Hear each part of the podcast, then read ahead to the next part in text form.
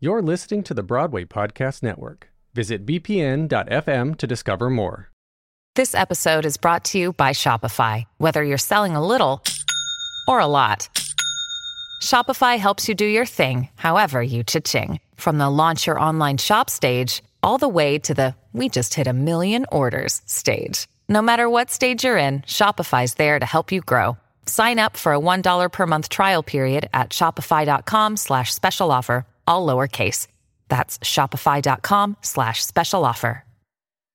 With the Lucky Land slots, you can get lucky just about anywhere. This is your captain speaking. Uh, we've got clear runway and the weather's fine, but we're just going to circle up here a while and uh, get lucky. No, no, nothing like that. It's just these cash prizes add up quick. So I suggest you sit back, keep your tray table upright, and start getting lucky. Play for free at LuckyLandSlots.com. Are you feeling lucky? No purchase necessary. Void where prohibited by law. 18 plus terms and conditions apply. See website for details. Broken records, the albums you wouldn't shut up about. Broken records, the music our guests can't live without. Like Judy, Barbara, Liza, Bet, Betty, Audra, Bernadette. We broadcast this podcast with hopes that someday we might get Patti LuPone.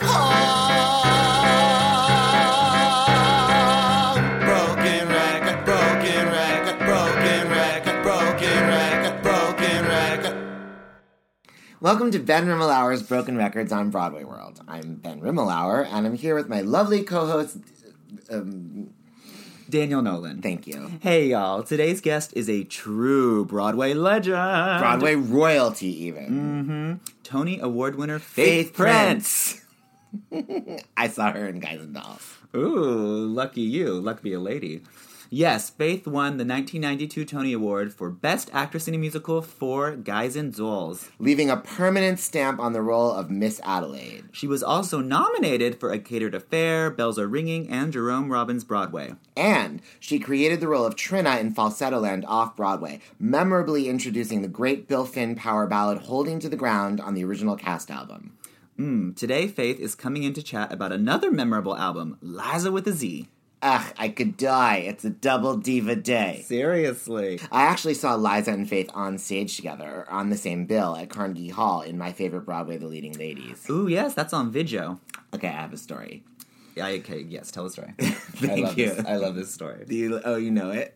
Yeah. Why don't you tell it, and I'll correct you. Okay. Um, you were wanting to see this show, but I was an intern at the. McCarter Theater, making Okay. $75 a week. Yeah, why don't you just talk? Well, I'll let you come back in. Okay. Mm-hmm. It was the fall of 1999, and um, I really wanted to go see this event, my favorite Broadway, The Leading Ladies at Carnegie Hall, hosted by Julie Andrews. Mm-hmm. Right. Featuring an all star bill with everyone from Faith Prince and Liza Minnelli and Elaine Stritch and Dorothy Loudon and Nell Carter and Linda Mm-hmm. Yes. Mm-hmm, and Karen Ziemba and Bebe Neuwirth and Andrea McArdle and Audra McDonald Judy and Judy Kuhn and Marin Mazzie and Deborah Monk and Yeah. I mean I'm literally like forgetting on, huge yeah. people, um, literally everyone, and I was ex- especially excited to see it because Liza had been sort of um, Out of the picture. a little bit, yeah, and I wasn't sure what was going on with Liza, and there were some concerts that were canceled, and I like really wanted to know if she was going to be at this, but I, I was trying to see all these people, um, most of whom I had never seen on stage before. Um, and uh, I don't think I'd even ever seen Elaine Stritch live before. Um, And um, anyway, but I couldn't afford a ticket. There's a benefit, and their tickets were expensive, and I was making seventy five dollars a week. And um, I was like calling. I had, didn't even live in the city yet. I was still living in Princeton doing my internship. I was fresh out of college. Wow. Um, but I uh, was calling anyone I could think of to see if I could get a gig as like a PA or something, but nobody uh, could help me. And then I kind of had given up on it. But as it turned out, I had to be in the city with my boss, uh, who I was interning for, Mara Isaacs, who was then the producer at McCarter Theater, but who Right. now is the Tony winning producer of Hadestown. Um, and uh, hi, Mara, Octopus Theatricals. And anyway, Mara and I were in the city that day because uh, we were in auditions for another show that was going to be at McCarter uh, that season. And um, so So, cut to you wanting to go to this show, not having a ticket, not being able to get a ticket. We finish work at the end of the day. It's So like 5 p.m. Yeah. Mara's getting in a cab to run to Penn Station to go back to Princeton, Mm-hmm. and I made my mind up not to go with her. Right. So you pose as like a pizza delivery guy and, Yeah. and sneak in the stage door. And Well, I went to the stage door of Carnegie Hall Yeah. on uh, 56th Street, and um, I saw there was like a bunch of people like talking to the security guard and like loitering and stuff. And it was not a normal stage door like for a Broadway theater. Like it was like a little bit like a small lobby, and there was like um, some like black Like delivery men velvet curtains, but there was also an elevator, and there was a guy behind a security desk. uh huh. And yeah, so I literally got a pizza box from across the street. And What came pizza in- place was it? I don't even know. It was on 56th Street on the south it. side of the street. God bless them. Between 6th and 7th. And You just um, asked for a pizza. You're like, can I just have an empty pizza box? You know, I think I weirdly took one. I don't think I would have thought of it, but I think I was like fi- trying to figure out what to do. And there was this pizza place, and I think weirdly they had like a big, big stack of Yeah. empty pizza boxes like Oh, near yeah, the front yeah, of the store, and it was like so crowded. yeah.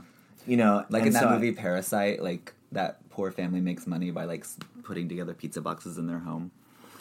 So I probably, you're saying I probably took the money out of some poor yeah. families. So go on with the story. So anyway, so you somehow they believe you and they let you in, and you're like, I have a pizza for like Julie Andrews or something. No, no, no. I just was like, I was like, hi, I'm going to the seventh floor, and they were like, pointing to the elevator. So, but you you go through the curtain and you somehow end up. Well, first I go up the elevator, Okay. And then I'm just like standing in this like small like elevator landing on the 7th Uh-huh. floor, like by some like presumably like office doors or Mm-hmm, something. And I'm like, what do I fucking do now? But I heard through the wall Elaine Stritch yelling at somebody, and I was You're like, like, this is the right, this is the right place. How how how many hours before the show was this? This was like probably like five fifteen or five. I mean, that scans Elaine just like comes to like hang out, like she has nowhere else to go. Like she's setting up shop. I'm sure She already she's already two drinks in. naked. No, she was she was sober then, but she was probably two insulin shots in. Yeah. But so I go back down to the first floor, and it's like really crowded, and I just like shoved my way through the velvet curtains, Mm-hmm. and then I was backstage, and um, So- there there were these guys like sitting on the ground like eating like sandwiches, and I just kind of Mm-hmm. like stepped over them, went through some more curtains, more curtains.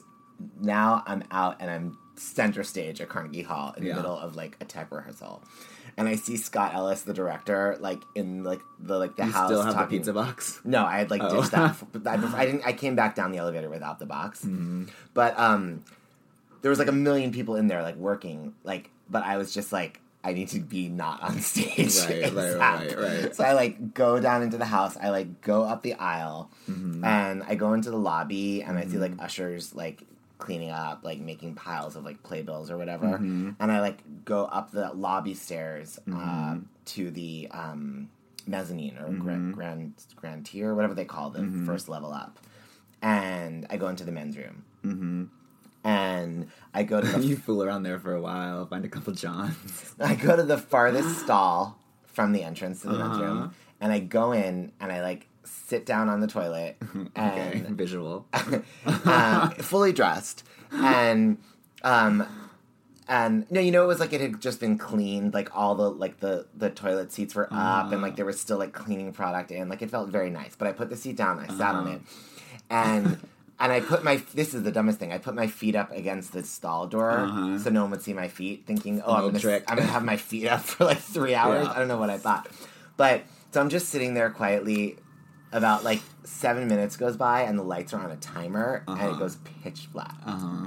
And then I sit there in the pitch black for two hours, terrified. It's like meditation. That's nice. It wasn't. My legs were falling asleep. I kept deciding. You're like, I really had to pee. I kept being like, I am allowed to. I'm sorry, am I boring you? He's like looking at his phone now. no, no, sorry. The the tweet just came Well, through. okay, I'm gonna need you to. Okay. So, um, Pitch black. Yeah. It's yeah, pitch yeah. black. I, but I kept thinking like I need to keep my feet up because no one will see me. Then I was like, this is ridiculous. No one's in here. I'll see the lights go on. But then I was like, yeah, Yeah. but what if they come in and the lights go on? They come my in. Like, yeah. So then I was like, but I was so scared in the dark that like some rat was gonna come out and like eat me or something. Yeah, you know? your weird rodent fantasies. I didn't even really have my rodent fantasies yet. That really started when I actually moved to New York. But I was just like, just I was so bored. My mind was open to weird, dark fears. You know. that's real. Um, two hours literally go by with me just like Mm-hmm. you know. By the way, no cell phone, No headphones. no nothing. No Walkman. I might have owned a walk. Well, I actually owned a Discman, but I didn't bring it with me. I rode the train with Mara in the morning. Like Mm-hmm. I was like not like on like a like walking around listening to music trip. Right. You know? Right. Um, so I um, I just like sit there, right? Mm-hmm, So then like I guess it's like seven thirty or whatever. The house opens. People start coming into the bathroom, and like Mm-hmm. I can hear like all the noise of like the house being open, and so I go out onto the grand tier and I find or dress circle whatever it's Mm-hmm. Called and I find like a great seat There's Introduce yourself a million empty seats Yeah. my, my debutante and and I'm sitting and then it seems like maybe someone's coming toward my seat so I get up I move to another seat same thing get up move to another seat and now I'm like this is a very dangerous thing This is a dangerous game. I need to go to a less desirable location Yeah. so I go all the way to the far extreme of the like wraparound like grand tier. Mm-hmm. So now I'm like very close to the stage, like all the way on the side, you know. And um, there's this folding chair leaning on the wall. There's like a light on a stand, mm-hmm. like a light tree, mm-hmm. and there's a folding chair against the wall that maybe mm-hmm. someone was using during rehearsal and didn't get put away, or maybe ushers sometimes sit on it. I don't know. It's like a metal folding chair. And I just stand there, and as soon as the lights go down, I like unfold the chair and sit on it. Oh, that's a good trick. And I'm like so close, I could reach out my hand, and like if Julie Andrews reached out her hand, we could like hold a handkerchief between us, Yeah. or maybe like a pillowcase. and so and so you you watched, watched the show. the show and you loved it. Obsessed, And and, then you- um, and and then okay, so the things I have to say about the show are um, uh, when it got there was a program that listed the songs and Mm-hmm. performers in order, mm-hmm. and when it got to be time for Liza to come on, she didn't come on. Uh oh. and there was like pause, pause, pause, Uh-oh. pause, pause, and then the lights came up, and No, no one's on stage. people were like, no one's on stage, and people are like running up and down the aisles, and I'm like, what's gonna happen? What's gonna happen? Lorna Luft's in the wings waiting to go on. Rosie O'Donnell comes out, and she wasn't listed on the bill, oh shit. and she's like, um, at the peak of her fame, has not come out of the closet yet. Oh wow. And Rosie's like, um, you know, can I tell you something? I have a problem. I, no, she Oh, goes, she yes, goes, can I I tell something? I want to get it off my chest. yeah, yeah, yeah. You know, um, I don't, and and she's like, she's like, I have a problem, and so she starts. And at first, I was like, is she coming out of the closet? But then she was like, obviously doing, Doing the setup Liza, for yeah. Mm-hmm. Liza with the Z. But she starts singing, and then Liza comes out from the wings and joins her. so was Rosie's just like killing time, like I guess so. yeah. Um, and so then they kind of finish Liza with the Z together, and then mind you, Wait, was Rosie in the show? B- besides that, no, so that she was planned probably for her to do that. I guess so. But Yeah. But anyway, all uh I should ask Scott Ellis. But all um all through the night people come out, no introduction. Mm-hmm. And they Liza's the only one Liza comes out, she's like, when I was ten years old, my mama took me to see Ethel Merman in Gypsy. Yeah, ladies and gentlemen, She does like the worst version of some people ever. the worst. It's so bad on the video, and people don't realize the video is actually like they sweetened it, and she went to a studio and re-recorded it later. and it's still bad. She was like really at a low point. Oh, no. But it was thrilling to see her live. right. And she did like She five the choreography. yeah, as much as she Her could. weird version, or new version of it. Um, but I was in heaven, and um, but the night was amazing, and um, I remember um, uh, a lot of people did like songs in the first act and songs in the second act, and like sometimes they were sort of like um, like Faith in Act One did Adelaide's, Am- Adelaide's Right. Lament,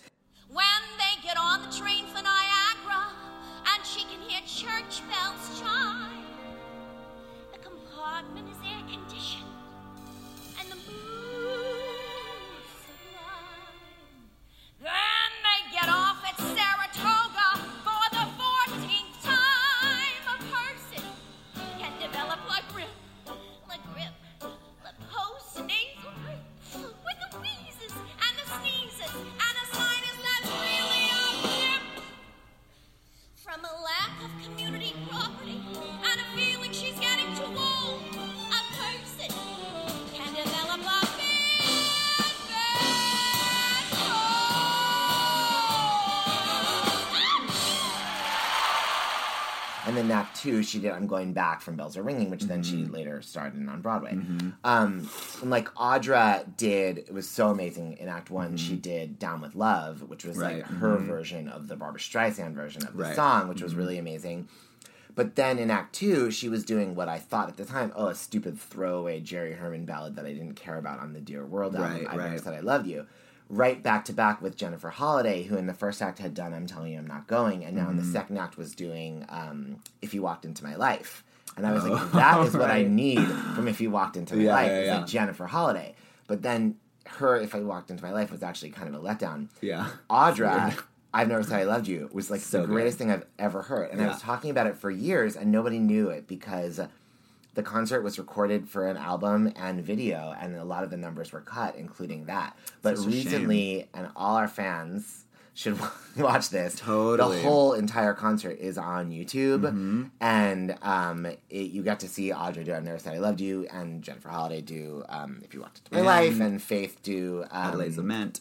Adelaide's Lament, and I'm going back. And Audra, at the end of uh, I've Never Said I Love You, uh, she belts. The And most belting you've ever so- heard Audra do. Like, It's I've like- told people about this, and they're like, "No." Yeah, Like, no she- one believes she you. must They belt- think she mixes. She must do her Audra belt. I'm like, She- no, honey. Bat, bat, bat, she belts. belts. Yeah, baby.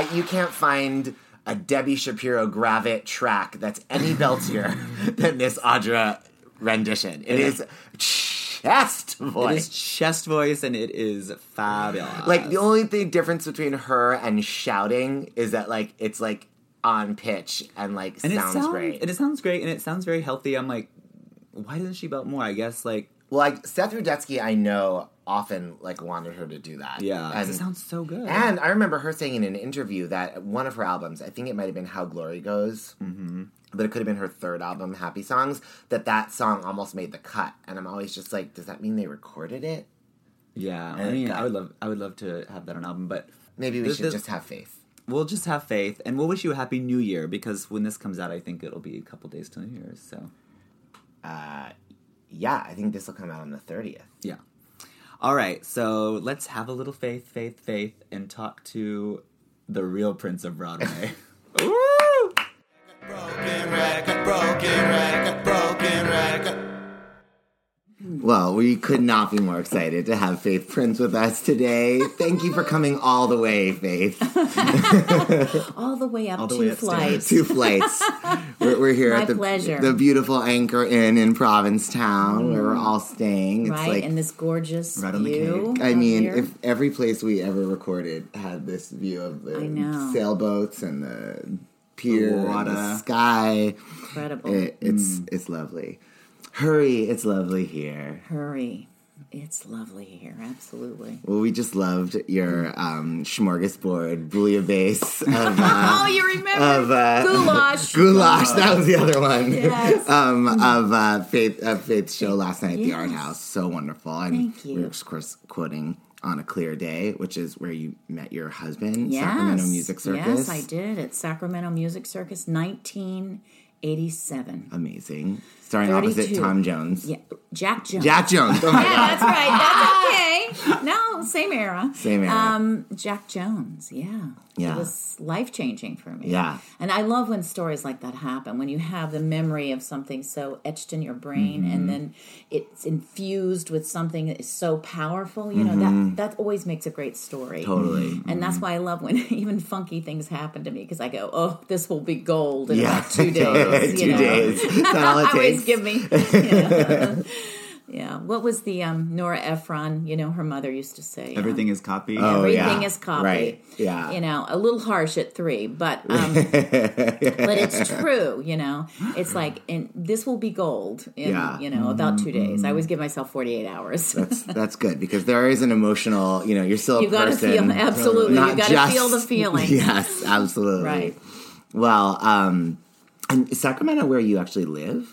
Yes, I do. I mean, you know, I don't publicize it because I I, I work everywhere. But really, today with a computer, a Mm-hmm. Yeah. phone, um, you can get anywhere. I mean, I travel all the time. Of course, yeah. Mm-hmm. And, and when I first moved there, I didn't really s- say it a lot because people go, "Oh, where are you- where are you?" You know, and it's sort of a mental thing with them. But does it Mm-hmm. really matter? Because usually people, actors, are on the road doing something anyways. yeah. You know. Well, especially now theater just- actors and singers and all mm-hmm. that. I mean, You have well, and you're right by LA to. to. go there for all that mm-hmm. When, stuff. when you get into your 60s, then you just don't care. You know, you just go, this is me. This Are is you in I your am. sixties? Yeah. Oh my god, you look so good. Well, thanks. That's so yeah, funny. I'm loving it. I think this is my best decade yet. I believe it. I believe it. You just kind of own who you are, and Yeah. it's a beautiful thing. There Yeah. was this um scene from Fleabag that somebody was putting out there about the woman was, I guess she was my age, and uh, um, the star I can't think of her name. It, in Oh, it Phoebe. Waller-Bridge. Yes. Yeah she was talking to her at a bar and this one was just owning who she are she who she was and she just said you know menopause is a great thing because it just puts a stop to everything and then you're free you know Yeah. and i thought it, that really is the truth you know and Yeah. of course there was something about this woman that was so attractive Yeah. to her you know Yeah. even though she was younger It was some know. great British actress too. Yes. I, I can't remember who played that woman, but it was somebody we love. Yeah, I know. Um, it wasn't Olivia Colman.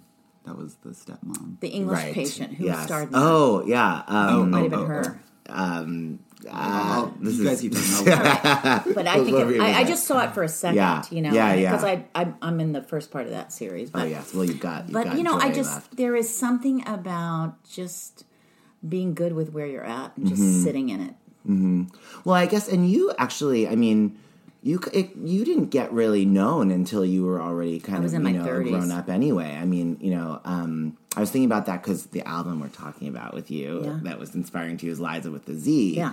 and Right. she is you know the opposite of that kind of a, a track. I mean, you know, yeah it's she was um, boom boom. and and i think i think that's rougher Yeah, honestly for sure.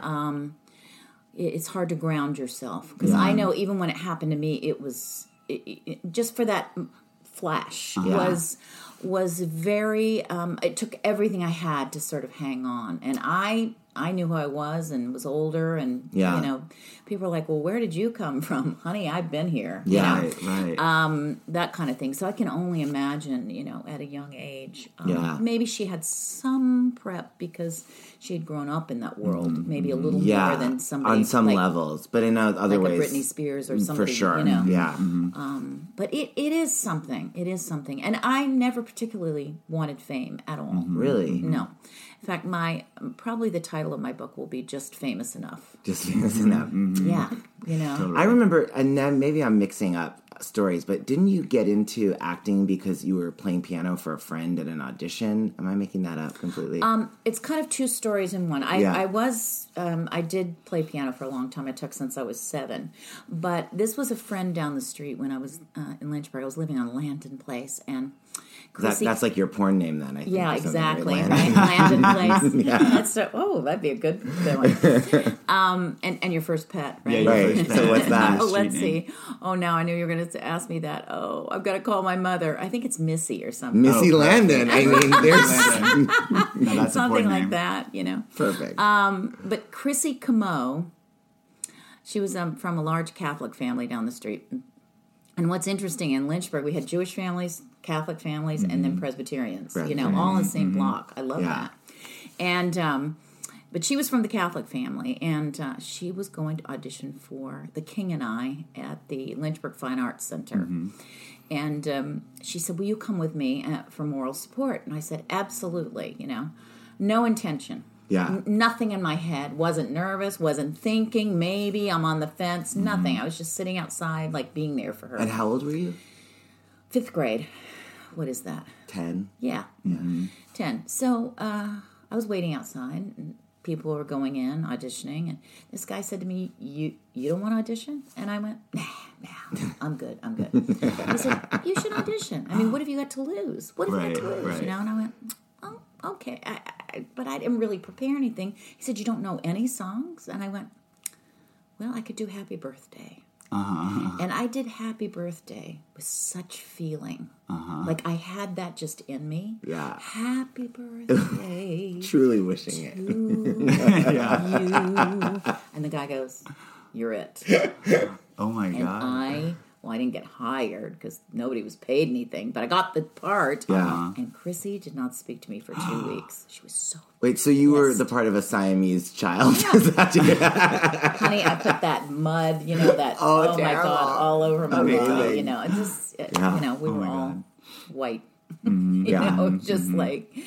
Um, but it was it was a life changing experience, and I remember when I walked into the theater, it smelled. It's like I knew the smell, so I must have had something in a past life. You know, Yeah. just it appealed to me. So Yeah. it was it again. It was one of those present moments. I just went, mm, this like- means something. like Carol Channing talks about going to theater. She says like I'm I'm on sacred ground or whatever she says whenever she first That's walked right. in. That's Mhm. right. And this was just going like down, you know, into the seats and and and even going into the dressing rooms. There was something like re- I was had a reverence to Totally, it. like a church yeah, experience. and I yeah. just went, "Oh, this is this is my tribe." Yeah. You know, I was just really clear even at that age. It, it is so much. Uh, there, we we saw Dina Martina the other night, and Uh-huh. she made this funny joke about you know how she gets to the theater at seven thirty a.m. and has them take out all the furniture so she can commune with the space. I mean, it's this is ridiculous story, but it was like you know, but it actually resonates because there is that there is, you do have that kind of a reverence just Yeah. for these rooms. What happens there is Yeah, so well, sacred to e- us. energy is energy. palpable. Yeah. and uh, and and I feel that way about um, spaces, you Mm-hmm. know. And I've always had that sense. I mean, my husband will say, you know, you you go pick out what we're gonna, you know, rent for the time being, or this and Mm-hmm. that. And in, I'll never forget a couple real estate people. I, I go in, I go, nope, and they go, he, he, she didn't even see the like where the bedroom is or anything. And Larry goes, we're good. Yeah. we're good, Yeah, you you know, because um, I've I've really had connection with spaces. My apartment in New York uh, was where Guys and Dolls happened to me, and um, when I walked into that apartment first to get it, I was like, "Oh, I'll take it." And she said, "Well, you, you didn't even see the rest of it," and I said, "No, I'm good." And turns out a, a guru had lived in that apartment, and it was 500 West End Avenue, 2C, and. Tina Landau bought that apartment after me, and 30 Rock happened to her Whoa. in that apartment. Tina Fey. Tina Fey. Yeah. Yeah. And she had a hard time letting go of that apartment too. And I literally went to every point. So much happened to me in that Mm-hmm. apartment. And um, then we bought a, a hundred year old house up in Hastings on Hudson, and I promised the house we would restore it. And Mm. we actually sold it to um, uh, a woman who had a yoga studio and, and used to be with Alvin Ailey, and her husband was a contractor, and Mm-hmm. I got the house like revived through them. I didn't do it myself, but I got I got it to the right person. Yeah, sure. Moved out to LA after that. No, I have a real thing about space. So energy. My Mm. point is, Yeah. yeah, I think we don't know what happens after this life. You know, I think a lot. There's a lot we can't comprehend. Mm-hmm. Yeah. but I know it's it's uh, it's out there, and I try not to worry about it too much because No. you get caught up in that. Right. But if you just know, you just believe, like Yeah. Mm-hmm. it's going to transcend and transform somewhere else. Yeah. There's something out there, but And is that that kind of the ability you have to like you know feel the energy and Uh-huh. feel the space? How does that translate to being on stage and like reading the room with an audience and Well, I'm very aware of the audience, um, and it's funny. I talk to myself a lot during the show. It was it was cute the other night uh, when I first walked down. I had this idea to go through uh, the crowd and sing "Bushel in a Peck," thinking they all sing "doodaloo doo." It just gets them warmed up, right? Yeah. And it so bit me in the ass because uh, I thought, well, I'll get the last guy to help me sort of walk up the steps Yeah. through the front. And I said, honey, will you help me? And he went, no. And I went, no? I go, what do you mean, no? no. He said, oh, I think he thought I was going to make him get up Oh, and like- sing yeah, something. yeah, you know. I just. I need help. And it was just so not what I expected. And I said, Oh, you're more nervous than. I am. I'll get myself up there, yeah. And so last night I changed and I just, No. I'm not, that was not worth it, you know. But I, I have all these little things I say to myself, and I go, oh, well, that didn't go well. Well, okay, let's just settle ourselves down, you know. Uh-huh, uh-huh. And I remember my father saying, like at a football game, because he was all sports, he said, once you first get hit, then you're good, you know. Yeah. And it's talking yourself over that so you can keep being present, keep being present, Yeah, and not yeah. letting it suck you back to this place where you can't just be Mm-hmm. there, you know. But you seem to walk out there. I mean, I know, I you know, for years I was only directing. I never Yeah, performed, yeah. and then when I started performing, a note, not a note, a comment that performer friends would often make would be like, they would describe some moment in the show they'd seen me do.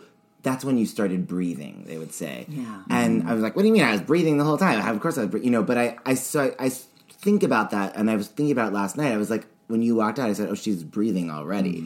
Well, she, I- she I- started breathing before I she ground. got there. I really try to ground myself at 1st to be able to enjoy it, and that's Mm-hmm.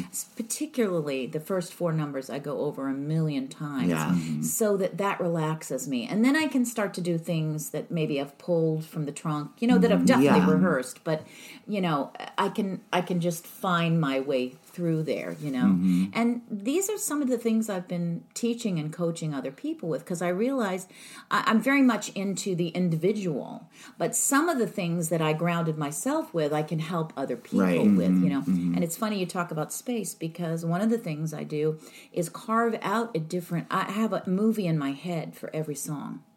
It's a place that I go. It's a relationship I have. It's it could be an old house I lived in. It could be um, it could be in the Bahamas, like on a, on, a, on a sunset night, and and the sunset is very vivid. I mean, it's not just a sunset. It's it's like right on the top of the water before it goes down. I just I think the more specific you are in Yeah. those things, I can transport you to my movie. You may not see Totally, yeah. exactly, but you know I'm in it. And Yeah. and um, one of the moments, like this is funny, but the NBC um, when they did the Wiz. remember they showed Yeah, the, sure. the mm-hmm. young lady who was who got Dorothy her audition, yeah. and I wish I could like you know just cut that on YouTube because she transported herself to whatever home was for mm-hmm. her. Yeah, yeah. And that's why she got the job. I mean, she mm-hmm. just dropped in emotionally. Yeah. Right? And there's something about that. And that's, to me, that's when a performer really comes alive. It's Yeah. not just singing notes and, you know, of course, you know, and, and it, it's really immersing yourself and you think, oh, I'm going with this person. They're, they're Yeah. showing me the zigging and zagging through this thing. But know? it's it's funny because I I see that, but I also see you as being a performer who's so much in the room with it's us bo- and audience, it's both. You know, And I kind of go in and out. Yeah, yeah, but I yeah. definitely like even when I change positions because I always think in a cabaret too. You know, I always say, "Let's go on the angle over Yeah. Mm-hmm. because like the boyfriend for me is a much different setting. It is in the Caribbean, you know, Mm-hmm. and it's being out and you know seeing somebody who's gorgeous and you think, oh, I, I could flirt with that person. Then something kind of off and you don't know what it is, and they're just not they're not clicking with you, and it's so depressing because you Yeah. Mm-hmm. thought you had a you know, and it is funny, but it's still the dilemma of it. Yeah. So when I just and the temperature is different. It's warm. It's balmy. You know, I, I always say to people, balmy. "Are there any smells?" You know, Yeah, yeah, and yeah, it-. And you think, "Wow, that does really make a difference." you Yeah. know? So I don't know. I, I I like thinking of things like It's so that. funny because people talk about that kind of stuff about acting, and it sounds like such bullshit sometimes. And you see actors getting caught up in that and not being able to integrate it, you know. Right. And then I watch mm. you. It, there, I could smell the smells in the boyfriend. yeah, yeah. The crossword puzzle.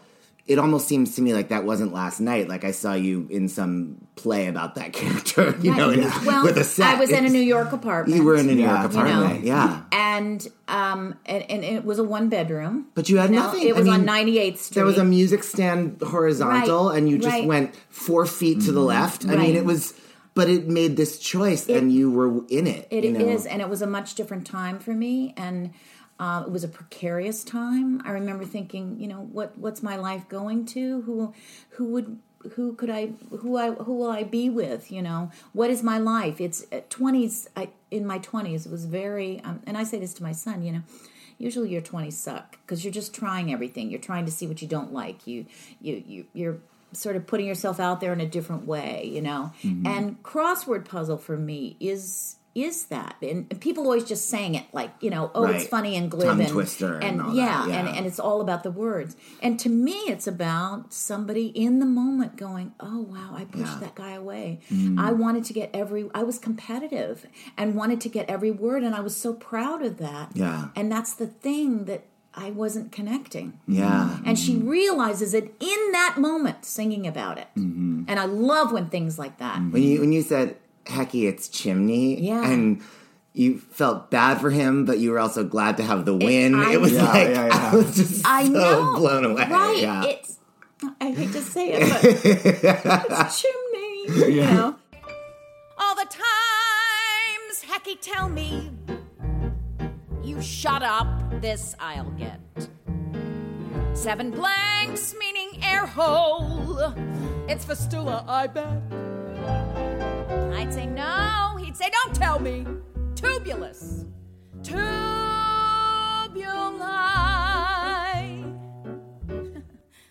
I'd say, Hecky, honey, it's chimney. Hecky'd sit down and cry. Perhaps that's why I'm left here on the shelf. Perhaps he wanted to get the long ones by himself. And to me, I mean, I get chills thinking Yeah. like I still get ignited Yeah. by the specificity of all Sure. of that. Mm-hmm, and mm-hmm. and just learning from all the people and the people that I've gotten to. I mean, never in my wildest dream, you know, I was from this little southern town. Nobody in my family had been in show business. The things I've done, the people I've worked with, you know, have just been so exciting and it's been about the work. Yeah. Mm-hmm. And that's why it was such a great transition to coaching and teaching because I realized I had a lot Yeah. to bring to the table Yeah. Yeah. for somebody else. And when you see people change and grow, and I kept thinking, if they really start getting what they want, then I will stay in this. That'll that'll let me mm-hmm. know that this is the right mm. path for me. You know. Well, and we've talked about um, that you've had those kind of mm-hmm. relationships with um, younger actors in Yeah. shows you've done even before you were Right. a coach. I mean, with Lindsay Alley and Leslie Kritzer, Yeah. who who looked up to you as this mentor, and you know, lots of people are in shows together and don't forge those kind of friendships. Well, and, you it was something I didn't have. People always kept to themselves, and and I I got the feeling from older actresses, particularly that they were giving something away if they did that, and I mm-hmm. thought, yeah, that's really not the right. First of all, I mean, I I give a lot to men and women, but especially being a woman, giving to another woman. I mean, I've always been the kind of performer. It's like I love to be on stage with extremely strong people and wonderful people, but I want it to be gracious, you know. yeah. And it's not the place I go to competitive. Now, when somebody challenges me or they give me no choice, I can definitely fend for myself, you know, right. but it's not the place, it's not the preferred Yeah, place for me, you know. right. And sometimes I've really had to go, "Excuse me, you're Yeah. cutting off my lines," you know. And you cut off theirs, and it's like, "Don't fuck with me," you know. But um you know, it's not the place I go. And Was that hard for you then when you were starting out? Oh, and yeah. you didn't have the sort of my, you know, my mother said I really to do that. I, my mother used to say I really I had a hard time making like a decision in a car. Like she would say, "Go, you have to go," Mm-hmm, you know, and and I I was trepidatious in the beginning, but um, you know, there's a term steel magnolia. Yeah, I have yeah, yeah. that, and once I learned to push out and Yeah. go, I'm going to go for this. I'm going to make a decision on this. Yeah. I'm going to I'm going to you know audition for that. I'm going to push myself. Yeah. Once I found I had that power, and usually either somebody pushes in or pushes out, Yeah, Mm-hmm. yeah. and um, and that's why I try to get people to push out. But then there's a second part of that. You have to give yourself credit in the bank for Mm-hmm. that. Mm-hmm. Mm-hmm. It's like I'm starting to build up credit now because you don't want to have to go to zero every single time. Oh, I can't do that. I'm insecure. I'm this and that. Yeah. it's like mm-hmm. okay, I- I'll take that a couple of times. But then when you do something, it's like you got to give yourself credit for that, right? Yeah, And it's got to yeah. start adding up because you know it wears people out. Totally. Yeah, Right? that's such an interesting way to put credit in the bank. It is Yeah. like it. start That's giving such a great yourself way to think credit because it. let's let's not go to zero every single Yeah, time, yeah, yeah. right? And and I know because I was not secure in this and that. I Yeah. mean, but I, I I got tired of my own bullshit. Mm-hmm. You know, it was like enough already. Okay, you've been hired. You're good. You know, you're gonna you're gonna fi- figure out your way. You know, and even when I step on stage and things happen, I go, Faith, that's all right. You've been here a long time. Just pull Yeah. out your you know seasoned self and just put Mm-hmm. Yeah. it right out there. You're okay. You know, but I do talk to myself. Mm-hmm. You know. Um, about that, so Well, a lot of this stuff, actually, it's it's funny that Liza with the Z is the Mm-hmm. album that that you chose to talk about because it it you know I've heard her say the thing about Fred Ebb taught her to have a scene for every song.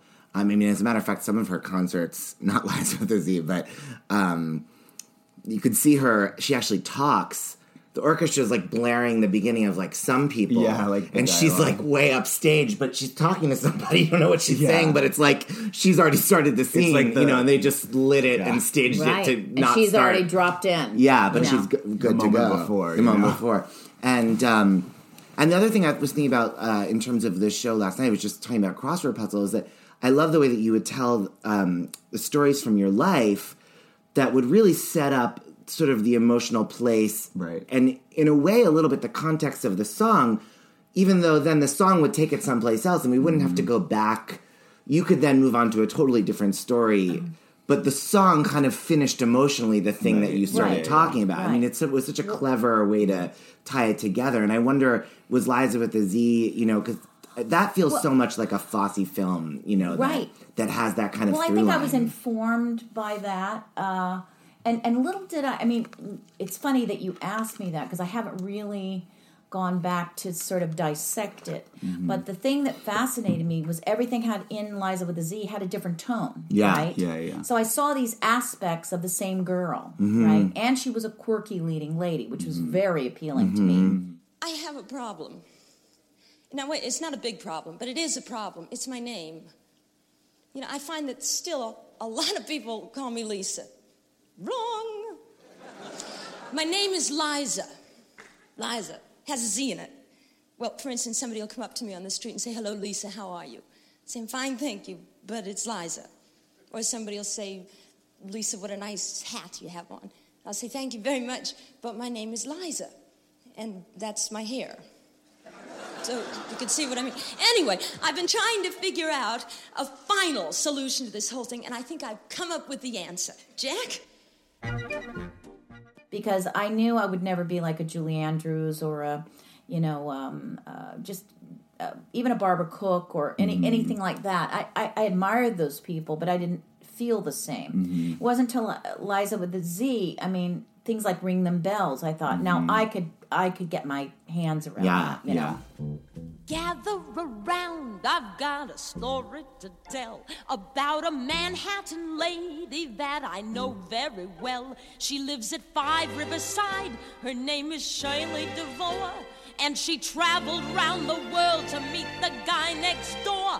Well, there was trouble inside apartment 29E, cause Shirley's mother and dad were as upset as can be. They said, We hate to complain, dear, and we don't like to grouse, but you're nearly 32, you should get out of the house. For the last time, I am not on Ozempic. I made one little joke on this podcast, and everybody started calling me out, texting me, calling me cringe, whatever. I really was asked by people if I was on Ozempic, and as I told them, I am not. I am just eating factors, no prep, no mess meals, okay? Warmer, sunnier days are coming. Fire Island season is here. Meet your wellness goals in time for summer thanks to the menu of chef crafted meals with options like Calorie Smart, Protein Plus, and Keto. Factor's fresh, never frozen meals are dietitian approved and ready to eat in just two minutes. So no matter how busy you are, you'll always have time to enjoy nutritious, great tasting meals. Make today the day you kickstart a new healthy routine. What are you waiting for? With 35 different meals and more than 60 add ons to choose from every week, you'll always have new flavors to explore.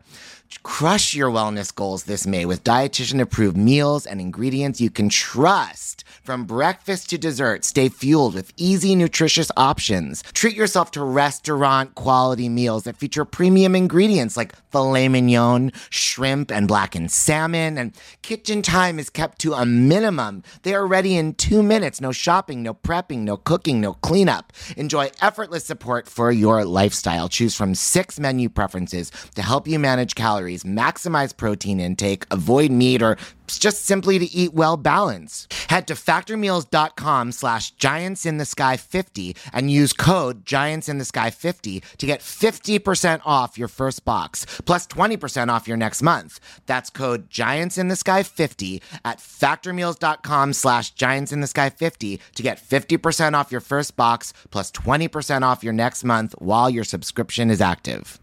It's time for today's Lucky Land horoscope with Victoria Cash. Life's gotten mundane, so shake up the daily routine and be adventurous with a trip to Lucky Land. You know what they say. Your chance to win starts with a spin. So go to LuckyLandSlots.com to play over 100 social casino-style games for free for your chance to redeem some serious prizes. Get lucky today at LuckyLandSlots.com. Available to players in the U.S., excluding Washington and Michigan. No purchase necessary. VGW Group. Void or prohibited by law. 18 plus. Terms and conditions apply. And it's funny because I was in the junior Miss pageant. Yeah. Which is not about beauty as much as it is content, you know. Um, I got Uh-huh. first in interview, I remember, Yes, but, yes. um, but I was like second runner up or something. But I did ring them bells. But my, mo- I remember my mother saying because we had to do choreography, you know, and I did everything wrong. And what happened is I pulled focus because it was funny. It was sort of like you know in Funny Girl when she, you know, Mm-hmm. Yeah. um, my reflection or Yeah, you know, with the skating, yeah. the roller skating. Exactly. Yeah, and yeah. my mother goes, "Oh my god, it was like you were the star of the show, and you, you know, and, and I was doing everything wrong, you know." Yeah. That's so But- funny. I turned to Ben last night when you were telling that story about um, what you did in the show with the Oh, with the duck, and he was like, "Oh, that's I was so like, that's so Fanny Brice. Yeah. you I know, like, do it absolutely. again tomorrow night. you know, Yeah. and um, it's through those quirk that even Judy Holliday, you know, Yeah. just the quirk. I thought, yeah, you know, and and that's why I say to people, the this is your essence. Sometimes uh, Mm-hmm. my friend Natasha House and I will go in and do brainstorming uh, with with uh, students, and we'll just get them to do one thing: a monologue, a song, and then we will sit down and give them essences of like maybe thirty people that they Mm-hmm. can look up. Why you're never going to be those people, but maybe that leads you to the material that Yeah. really. And it's been life changing. It's sort of like having your colors done. You know, you think you're one thing, you think you're in autumn, but you're really a late spring. It, it's so specific because I remember one young man thought he was a character actor, and we saw him as a leading person. And he took, I mean, they said at the school, he started to take on a confidence about himself after that. So you can really change lives Yeah. with that kind of thing, you know. But, um, I don't know. I, there was something about Liza with a Z that was so appealing, and it had a darkness and a lightness, Yeah. and it just had so many colors. And when I look back, I mean, that's an act. Yeah. I never even. I mean, it wasn't until my forties that somebody said you should do an act, and I Really? go, yeah, and I, I just went, oh, I, I, you know, I, I've never done myself, mm-hmm. but I had a great team of people that helped put my first act together. Stuart Ross was the one uh, who wrote Forever Plaid. Yeah, he was a friend, and he had been bugging me for a long time. And uh, Wiley Hausam, who was Oh wow, at the yeah. public, Sure. And um, he said you you really got to do this. And i thought okay i'll commit to doing this. And i mean honestly i didn't even listen to music that much. And i've heard mm-hmm. somebody said hal prince was the same way. He didn't listen Yeah. to music unless it was for a show. I was very much like that. Mm-hmm. Mm-hmm. Now how i have uh, now I do watch a lot of Turner Classic Movies and things Yeah. like that, cartoons, Yeah. things like that. But I really didn't sit around and listen to music that much. And I remember Stuart made me buy like 500 st- CDs. I mean, I must have had 500 CDs. I've never had so many CDs in my life. Amazing. And he just said, "You got to listen, and anything that strikes you, you know." Yeah. It was. It started out like a Broadway cocktail, you know, and he was he was sort of grooming me to be the female Forever Plaid, you know. I mean, he was he was. That's just where he goes. But I had um, gotten Daisy Prince to direct it, and um, that seemed The like Prin- a this is a Prince collaboration. Yeah, love that. exactly. And then Alex was my Yeah. musical director, you know. And at some point, Alex sat me down and he said, You know, this is really about you. This is not just about it, it's about you. Mm-hmm. And he said, Let's go back and look at some of your things. Now, I know Stuart hit, you know, I had been to a few dinner parties and I was always the big storyteller at a dinner party. They go, Faith, you mm-hmm. got to tell the story about Jack Jones, you know. You got to tell that story about the duck. You got to tell. I mean, these were stories I would tell it. Sure. You know, because I was a storyteller. My family comes from that. You know, Yeah. everybody. I would reenact what happened at school that day. Yeah. It was just something I did, and um, so he incorporated a lot of those things. But it was leaning itself in the beginning towards this female forever plaid, Mm. and Alex was like, "No, this is really about you." So it started to really take on the thing and i realized i had this double sort of new york jewish girl southern mm-hmm. girl. There was a lot of conflict in that and i have a lot of love hate with the south too. And mm-hmm. some of mm-hmm. that came up because this was at the core of my authentic self right? And it's funny because George Wolfe used to come in and watch rehearsals. And I think a lot of what happened in that particular act, he translated for Elaine Stritch God, into At Liberty. It's just interesting. Um, uh, the stories and the this, Yeah, like, you know. sure. So it just took on a life of its own, and um, it was it was revelatory. And that was leap of faith. that was leap of faith. Yeah. And the first time I did it, I was just like, "Oh my god, this is." I, I've just never. I I don't know. It was just so empowering, mm-hmm. you know. Yeah.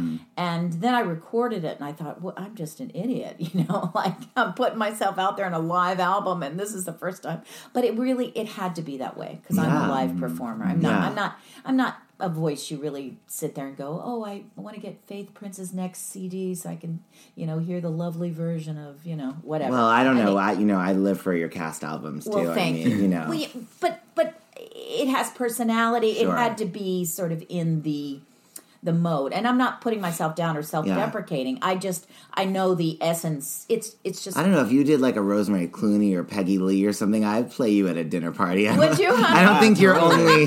It's not all uh, okay. boas and. well, and, maybe uh, I've got something to learn. You know what? Maybe we'll talk about that. Yeah. Um, but I sure do. I sure do love it, and Yeah. that was that was a real big aha moment for me. Mm-hmm, was that? And once I realized I had that, and I really loved it because you could you kind of put it in your suitcase and take it with Yeah, you, sure, and totally. you didn't have to you know appeal to a, a lot of people. And I mean, there's a lot when you put on a Broadway show, and you have to have Mm-hmm. Yeah. um, there's a lot of vying Yeah, going on, yeah. and, and uh, it's funny. I've never seen really a program show the the intricate part of that. They always get like pushy and competitive, but it's it's more subtle than that, Yeah. and, and in a way harder Yeah, than that totally. because Uh-huh. trying to find the right mix and you know be a team player, but carry your role, and it's yeah. it's um. It's funny. I was saying last night. You know, I see the look on people's face after they've gone through like this horrendous sort of journey, and it all just goes down Mm-hmm. Yeah. fast. You know, Yeah. and honestly, most of the shows, um, I don't know where I'm at now, 14 or 15, something like that.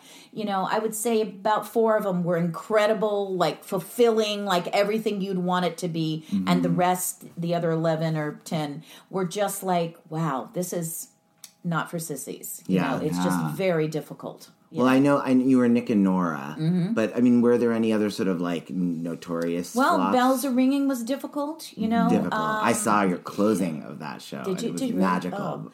Well, um, you know, just didn't turn out like you thought. Um, uh, catered affair. Mm-hmm. Yeah. You know, um, uh, First Wives Club. You know, we started that Oh, yeah, in Chicago. sure. You Yeah. know, really had a lot of um, hope, and you know, it's Yeah. and you pour your heart and soul into Yeah. it. So, so I see, you know, now why they're trying to get these laws to get people some kind of um not monetary, but just some kind of payment for Yeah. what they bring yeah, to yeah. a project. Mm-hmm. Because you do, you pour everything into it, you know, and that's part of what you do, and that's the work. Um, but uh, it can it can go down, and Mm-hmm.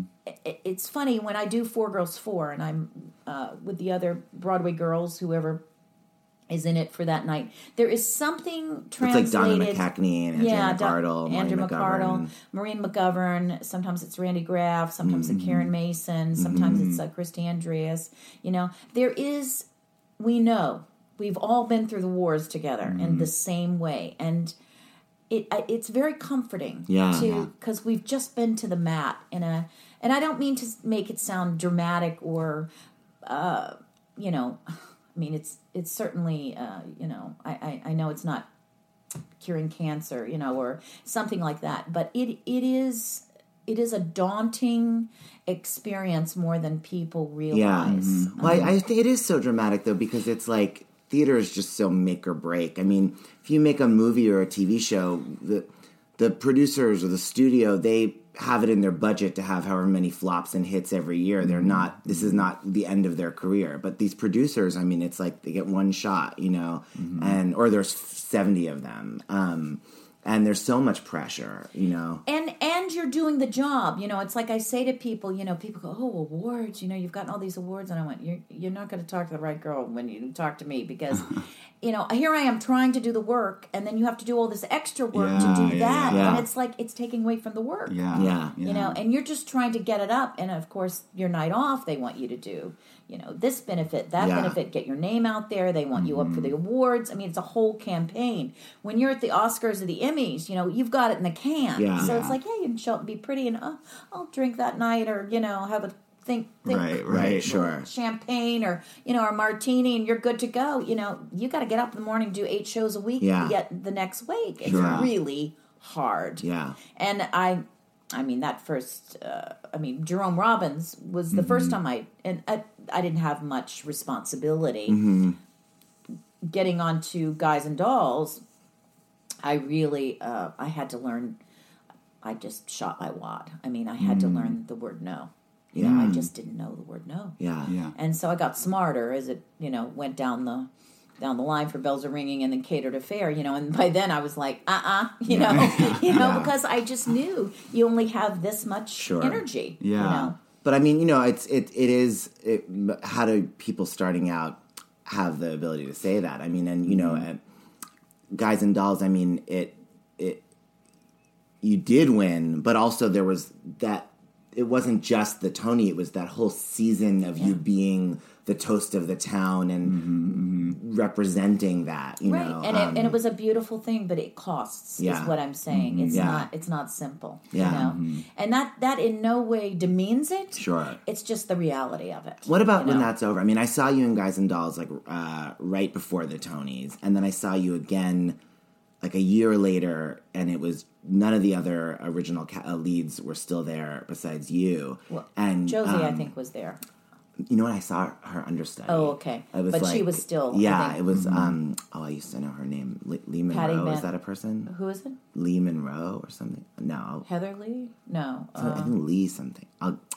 I, I'm sure I have my playbill at my parents' Yeah. house. I'll, I'll, I'll message uh, you.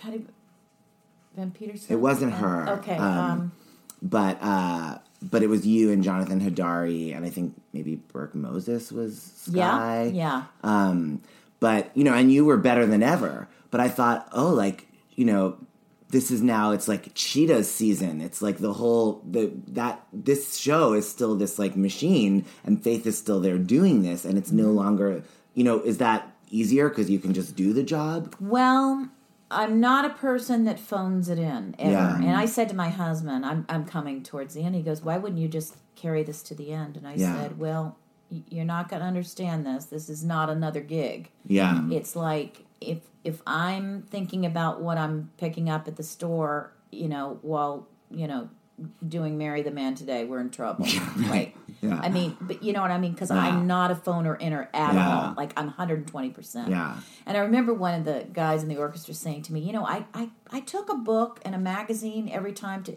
he said, I, I found myself wondering what you were going to do next. Like Yeah. Mm-hmm. you, you were always changing it.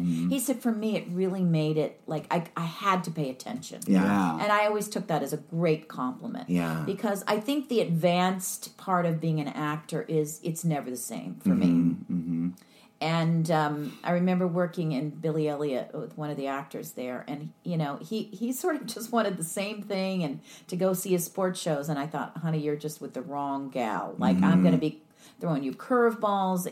We we will be playing baseball. We will play tennis. I was close to the net, long mm-hmm. shot. You know, and he was just like, "Oh Lord, I got to work." You know, Yeah. and I was like, "Yes, you do." You know, Yeah. I mean, that's just where it lays for me, and I'm real hardcore that way. Yeah. So I I knew the moment, like that, I was that was my time to exit. Mm-hmm. Yeah. and I'll always mm-hmm. do it before that happens. Yeah. So, um, you know, it's just that's just who I am. And after you after you end something like that, do you take a period to like really recover and like you know? well, I had been and- putting. Um, it's funny because you know somebody said Hal Prince when he would have a hit like the, the morning after the opening Right, night, yeah. he would start the next project. Yeah, hit or flop. It was always you have I to had be things in place, Yeah. and I had been in contact with all the major studios because I was, you know, wanting a pilot, Mm-hmm, and um, and it was my opportunity to really to really get that. So I had things in the work, and then I think Is that I when did you went into. Spin City, or was that No, a no, that later? was uh, this was a play. This was a pilot called Faith.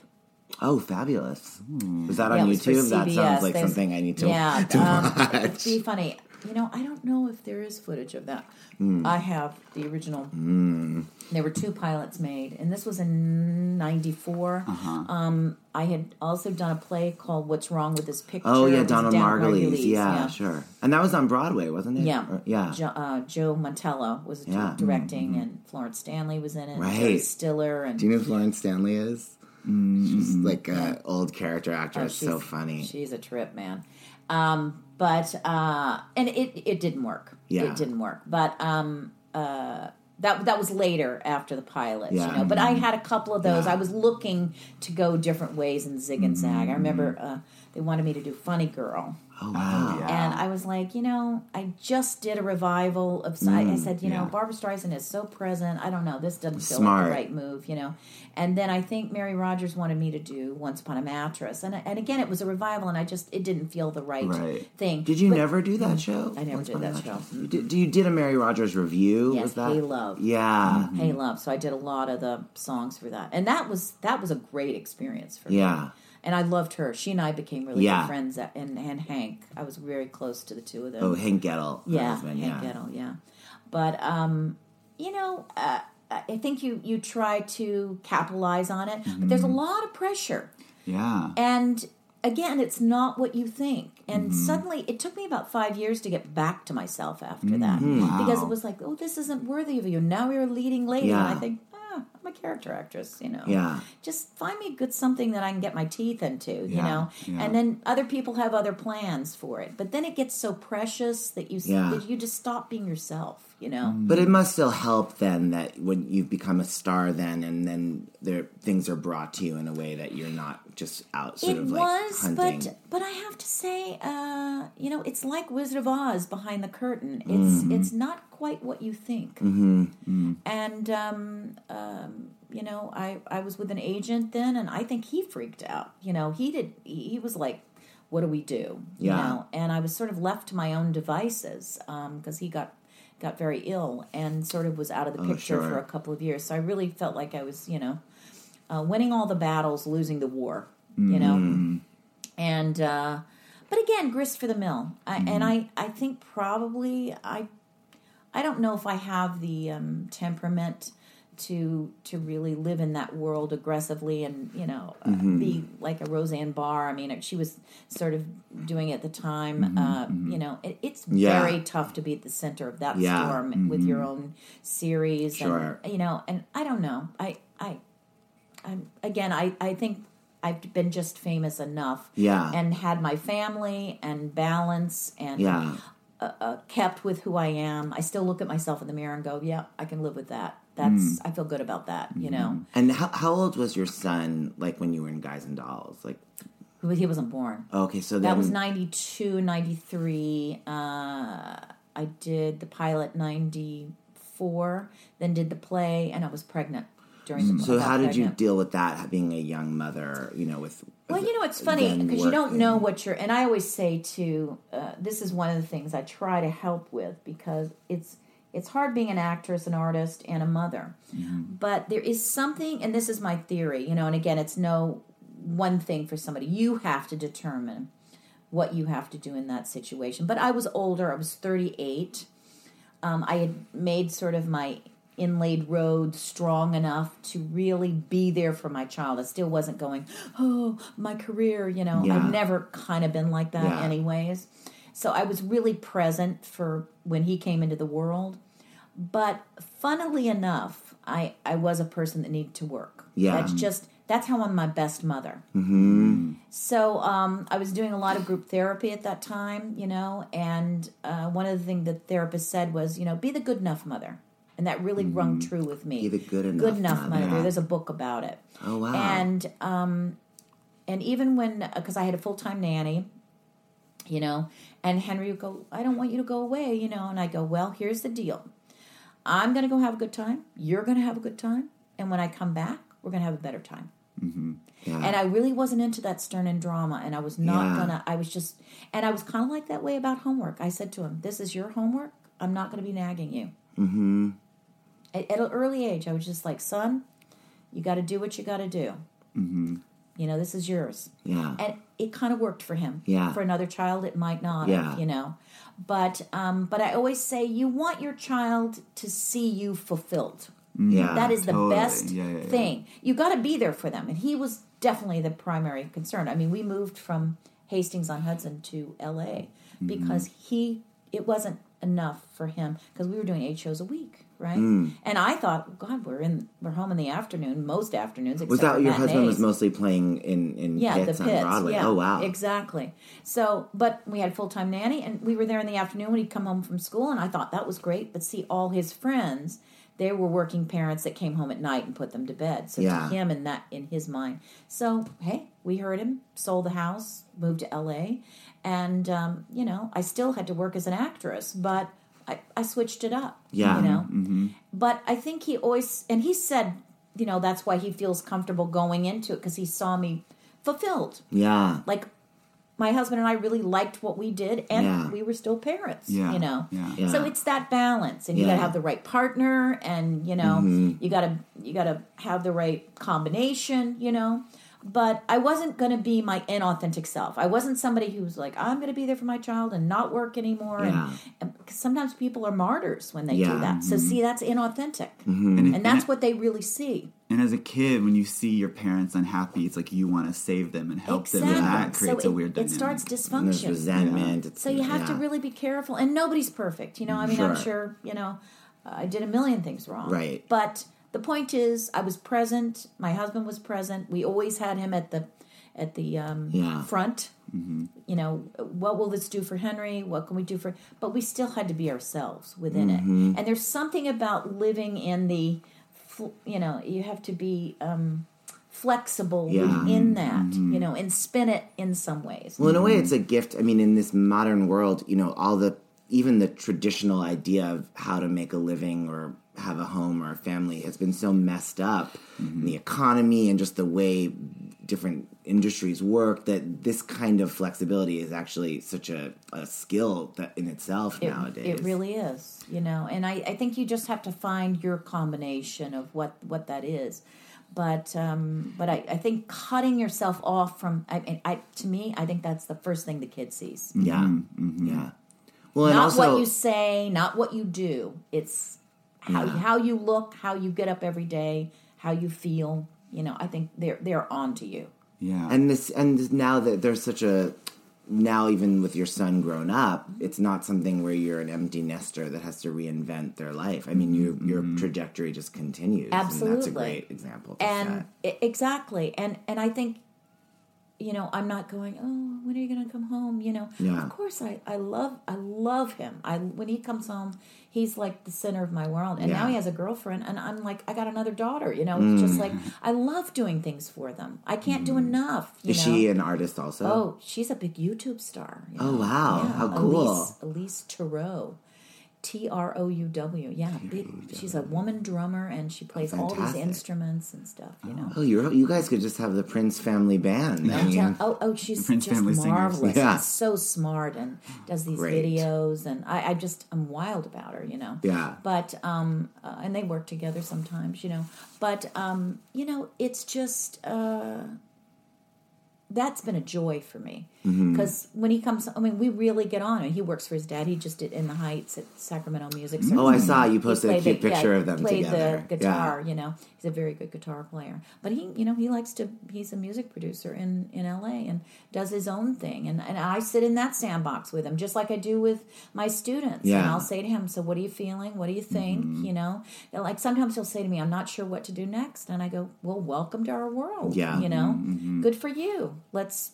Sit in it you know Yeah. Yeah. so, um, and it's been fun because he allows me to be part of that, but I'm not jumping in to fix it either. Yeah. You know? Yeah. It's like sometimes all I need to do is just hang in there with him. Yeah. Well, that's a that's a very tre- that's an intimate connection for him to have with you. You know, I mean, I mean, I'm close with my parents in a way, but I never want to share with them the indecision or the not knowing. I don't feel comfortable in that space with Well, them. maybe you because know? they don't understand. I don't know Yeah. what they do, No, I don't but, think but they do, maybe yeah. they, you know, because it's a very they different want to life. solve it and and the mm-hmm. problem. Fix it you know, right, and that's that's what you don't need when you're sitting Yeah. in it. You mm-hmm. really want mm-hmm. somebody just to hang out. Go good. You good? yeah. Yeah, yeah, What are you thinking? You know, just kind of mess around in it with you. yeah. You know, it's like And that Bette Midler song "To Comfort You." Yeah. I won't try to, you Well, know, I'll have to I'm just that here to comfort you. Yeah. Um, so okay, how do you do that for yourself then? I mean, you get, you know, I assume you get calls to do these concerts in different places where it's just a matter of you showing up and delivering. You know, for example, Right. here, Right. Um, and then you get either offers or auditions for different plays and TV shows and movies and whatever. Do you think proactively when you see the gaps in between those things? Or, or is there things that are your That's a, that's a good question. I've shifted in the last few years because my teaching has really become a big part of me, and even that where i mean I, I know that you teach but where how do you where do you teach and who do you well, teach it's how just it teach sort of fell into my lap. Uh, these conferences, the the cabaret conference, I started out the Yale Cabaret Conference. Yeah. And then Tim Schall runs a, a great program called the St. Louis Cabaret Conference, and um, that's where Marilyn and I really Mm, uh, got to know mm-hmm. each other and and taught together. And then uh, Marilyn Maye. yeah, Marilyn Yes. Maye, yeah, the and, marvelous um, marilyn maye marvelous Marilyn Maye. as the rolls royce says Oh my god, incredible! Um, uh, I'm, I'm, she's my hero. yeah But uh, I ran the pro track there with um, um, Alex Rybeck. One year with uh, a couple years with Alex. One year with Ted Firth. You know, Mm, sure, yeah. And you take people that because they're on different levels of you know they're wanting to do cabaret, and some of these people have other lives. They're lawyers. They're Right. psychiatrists. I mean, they've gone other ways, but they come back to singing, Uh-huh. and and some of them really uh, have done shows and they want to go to the next level. You know, so you work with them. and that that's just a short period of time Yeah, it's like 10 days one in st louis and one in new haven Yeah, but the New Haven Erv Raible ran that one and Okay. he passed. So that that one. But I think there's one at the O'Neill that Yeah, so uh, John McDaniel, yeah. does, um, and it's fabulous because you get a lot of different teachers. It's it's Yeah. really intense and. Uh, and, and they're good people too. They Yeah. they want the positive. It's not like the old school where they break you down, Right. Yeah. build you up. You know, I can't stand that show. Yeah. But um, and I'm not like that at all. It's like how how do we find your authentic self? And but sometimes it's very emotional. Yeah. Um, because some people have never really gotten to the bone of that, you know. Mm-hmm, And again, you just sit in it with them, and but you have to have responsible, you know, um, good meaning people Yeah. Mm-hmm. to be able to to sit in that. And I think uh, Tim Schall has picked an ama- amazing group of people to do that, and and all the, you know, Michael Orland and Mm-hmm. uh, Keisha McPhee and. Uh, um, Karen Mason does it sometimes. Ann Hampton Callaway. I mean, uh, ju- he's just had some marvelous Yeah. teachers and, and people there. And um, uh, it's and, and that started me um, doing more master classes at like universities, right? So uh, a PCPA I do a couple times. Mm-hmm. oh a sure year, like was that irvine or no uh, santa barbara. It's, it's it's Santa Maria Santa Maria, actually. yeah. It's above like Santa Barbara. Yeah. Like um Los Olivos. It's it's that line, but it's Yeah. it's above there. And they have been a terrific program. So um uh my friend and, and colleague and we go down there and do those brainstorm sessions. And um, but i've worked and coached and then i coach privately. And a lot of times i'll get students that will continue with me. So um probably on a roster i have like mm, 75 to 100 people not at, at the same time Wow. but people will go back Yeah. like i need this can can we can i get a session in Yeah. you know and um and it ranges sometimes it's getting material for somebody somebody Yeah. sometimes it's looking at material sometimes it's um, putting an act together you know like you've done sometimes it's um, getting into school Mm-hmm. sometimes it's getting out of school knowing where to go what to do you Mm-hmm. know just i help them make a checklist because it's so um, abstract what Yeah. we do and my my philosophy is it's really not as abstract as you think it's Yeah. more like your own private company Yeah. you have to start laying down the road for yourself now the road can go different ways but at least you're going to make the attempt Yeah. to have a plan the plan might change but if you don't lay down the plan and check off the boxes, how are you going to give yourself a deadline, get to mm-hmm. accomplish something? Mm-hmm. So I just try to reel it in, and I'm a really good listener. My dad was a nuclear engineer. I don't have his brain for physics, but but I like puzzles, and Yeah. I, you know, that's where my mind sort of goes to, and I really just listen. It obviously fuels you. I mean, it just seems Oh. there's seems like a richness of like you know, just oozing out of you. I love it so much. I can't tell you. And Do you think about be- directing like not just cabaret shows, but you know? Yes, and I've been asked. This year I co directed The Tempest Oh, in wow. Oklahoma. My friend Mark Fry, who uh, runs the uh, Tulsa Performing Arts Center down there, and I had worked with him and Kim Vento um, through Kristin Chenoweth's boot camp, which I've done. Oh, sure. for, Yeah, Richard uh, Alexander was three, telling us yeah, about that. three years, yeah. and I worked with Richard. Um, that was another place, and and Mark's just created a whole life for me down in Oklahoma. And he said, Yeah. you know, I think you're a director. And I said, well, I don't, I don't know about that. I like, I like the individual minutia, getting into the character, talking Mm-hmm. yeah. about it. I said, I'm not so interested in the whole format. Yeah. I don't know if I'd want to take that on. And it's funny because I was watching Fosse Verdon. I know I'm like throwing around, but she was like that. See, she liked the minutia. Yeah. Yeah. Yeah. I was when I saw that I went, yeah, that's me. You know, I like talking about the context. For instance, the woman um, uh, uh, Sarah Phoenix um, directed the whole project down there, and it was like the public. You know, we brought in groups from the neighborhoods doing the Yeah. drumming and Bollywood. You know, you know. Uh, the dancers, the Indian dancers, Oh, and sure, we- and it was a huge, diverse project and Mm-hmm. there were so many people that came in for i mean mark did an amazing job doing it but it was a huge project so she had laid down the blocking Yeah. and then i would go in and work with the cast Yeah. and all my friends were like really you're doing the tempest and i was like yeah i'm thinking it's like a musical Yeah. i'm thinking it's just like a musical and it sort of was Well, they say that about uh-huh. Shakespeare. Uh-huh. Actually, It does. You have you not done any Shakespeare yourself? i have i have done it I you would think you would have. and I'm I'm good at sort of breaking it down. Yeah. And um, like I make all my students, I, if you said this as yourself, what would it sound like? Mm-hmm. R- you know, write the monologue for me. Yeah. And then we have to put that into the syntax and the Mm-hmm. iambic pentameter. You know, uh, iambic pentameter. I can never say that. But um, it was interesting because she had laid it all out. And then I got in a circle with them and I said, So, you, how did you get on this island? When did this happen? I said, And why do you get to be the boss of him? And he goes, Well, because I was in a tree and I was stuck in a tree and he got you down. And I said, He got you down and now he owns you? I mean, how do you feel about that? you know? And he goes, I'm I'm really pissed. I said, Why? He said, Because he keeps telling me I'm going to be freed and I'm not. And I said, We got to get that in there. Yeah. See, yeah. those are real stakes. Yeah. See, I got to see that somewhere. It can't be all like, oh, I'll just do what he says. And no, underneath, you're fueled by anger because he won't let mm-hmm, you go. Mm-hmm. Got to see that, babe. And were, Yeah, you, you yeah. Mm-hmm. went to CCM, is that right? And were you taught all that stuff there? Did you come No, out of that program? uh, I was taught some things, but I would go into the arts and science building and like work for directors. I did Shakespeare on my own there. You know, Mm. I I created my own program because I I thought they're never going to give me enough acting, and acting was what I was leading with. Yeah. I mean, it was what the thing I I felt most comfortable. I mean, that's interesting because that's supposed to be one of the more well-rounded, actual, you know, full It is, and I theater. and I think probably have more acting than when I was there. I mean, Mm. you have to realize I was there in '75. I Mm-hmm. mean, you know, '75 to '79. But one of the things they did, but I know they'd had like Pam Myers and like Leroy Yeah. Weems had gone Yeah. there. I mean, Jim Walton, Right, yeah. I mean, uh, well, Kim Criswell, who went to London. Oh, sure, know, yeah. sang with EMI, but Vicki Lewis, Jason Graae, Oh, great people, uh, yeah. You know, Kevin McCollum, you know, it's a big producer. Sure, yeah. um, Leslie Kritzer. I mean, Yeah, you know, it's like yeah. a lot of great great, great performers, and and many more. I mean, Yeah. there's so many more. I'm Totally. not. Yeah. But you know, any program is not going to give you everything. Right. Mm-hmm. It's just not. And and I have friends at Northwestern. You know, they were all the brainiacs. You know, but mm-hmm. m- my friend Karen Carney will say to me, you know, but you were more prepared for the business than I was, mm. and it's because they didn't really focus on the performance aspect of mm. it. No program is going to give you everything, so you have to not let. What is the best program? Then you fill in yourself. Right.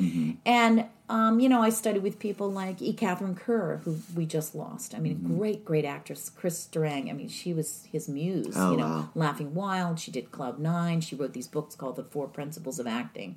I mean, I remember I learned so much from her just working with her, and I was like, man, you are the shit. Like, I know I can do that. I don't know how you do it. She goes, well, take my creative explosion class.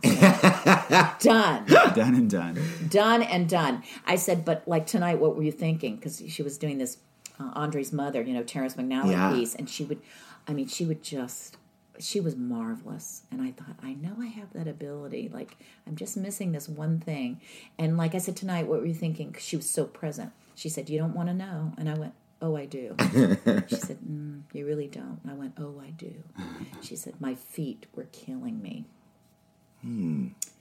And I went, damn, that is present. Yeah. Mm. And so when I took her class, I knew what she meant, meaning you can use anything Yeah. in the moment mm-hmm. where you're at to feed, Sure. so it doesn't have to, you, you don't dry up. Mm-hmm. Yeah. So mm-hmm. eight shows a week. Where am I? I was late today. I was pissed, you know. Okay, that's where I'm at. Let's jump. Yeah. Yeah. and that seems to be such a, a theme through everything you've talked about is just really feeling the moment and the Yeah. space and listening. I mean, That's right.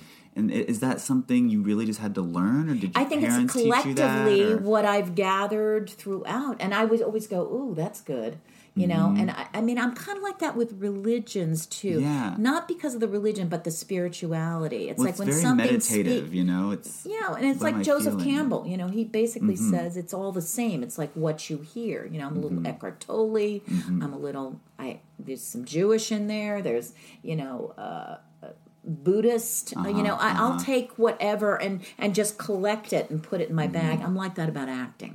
You know, I think uh, a lot of me is Meisner. You know, Mm-hmm, but you know, I take some of it. Uh, uh, uh, I might put a little of this, a little of that in it, you know, mix it up. I think it's whatever makes it real for you. So you're not playing at, you're taking off the mask, mm-hmm. as uh, Annette Bening says, you know, mm-hmm. finding your way in, just sitting in it and being, you know, mm. breathing. It's like, mm-hmm. okay, this is me now. You know, and I'll say sometimes to actors like, how are you like this character? How are you not like this character? Mm. Let's find the the balance in that, you know. And um, what, what have you got in your arsenal now that you can connect to? Especially when you do cold reads, it's like, what can I take with me immediately? Well, I haven't had this happen to me, but I did have that, so I'll substitute that. Or I didn't have this happen to me, but I remember my friend had that. I'll go through those doors. Mm-hmm. You Go know. through those doors. Yeah. That's a great way to put I'll, it. I'll just I'll just edge through that. And a lot of times, I mean, it's fun. For some reason, my best friend's mother, Catherine Barlow, I've I've been able to really go through her doors a lot. For some reason, she's been really uh, innovative. Best friend when you were a kid. yeah. Like those well, no, are- no, no. Since I was an adult, just But she made that kind of yes, impression on you. there was Wow. just. Um, I've used her a lot. My grandmother, Yeah. my aunt Glenda, Yeah. my mother, Sure. you know, uh, people like that, and um, you know, occasionally my father or my brother, um, just just understand. It's understanding humanity. Mm-hmm. It's humanity, Yeah. and that's the other thing I speak to in people because they, oh, well, I wasn't perfect. Well, good, because Yeah. humanity isn't perfect. Right. Dave. Yeah, yeah, It's flawed. and that's not fun to watch either. No, No, it is not. I said the complexity, like you said in that moment, saying it. Uh, the uh, hecky uh, yeah, it's chimney. chimney.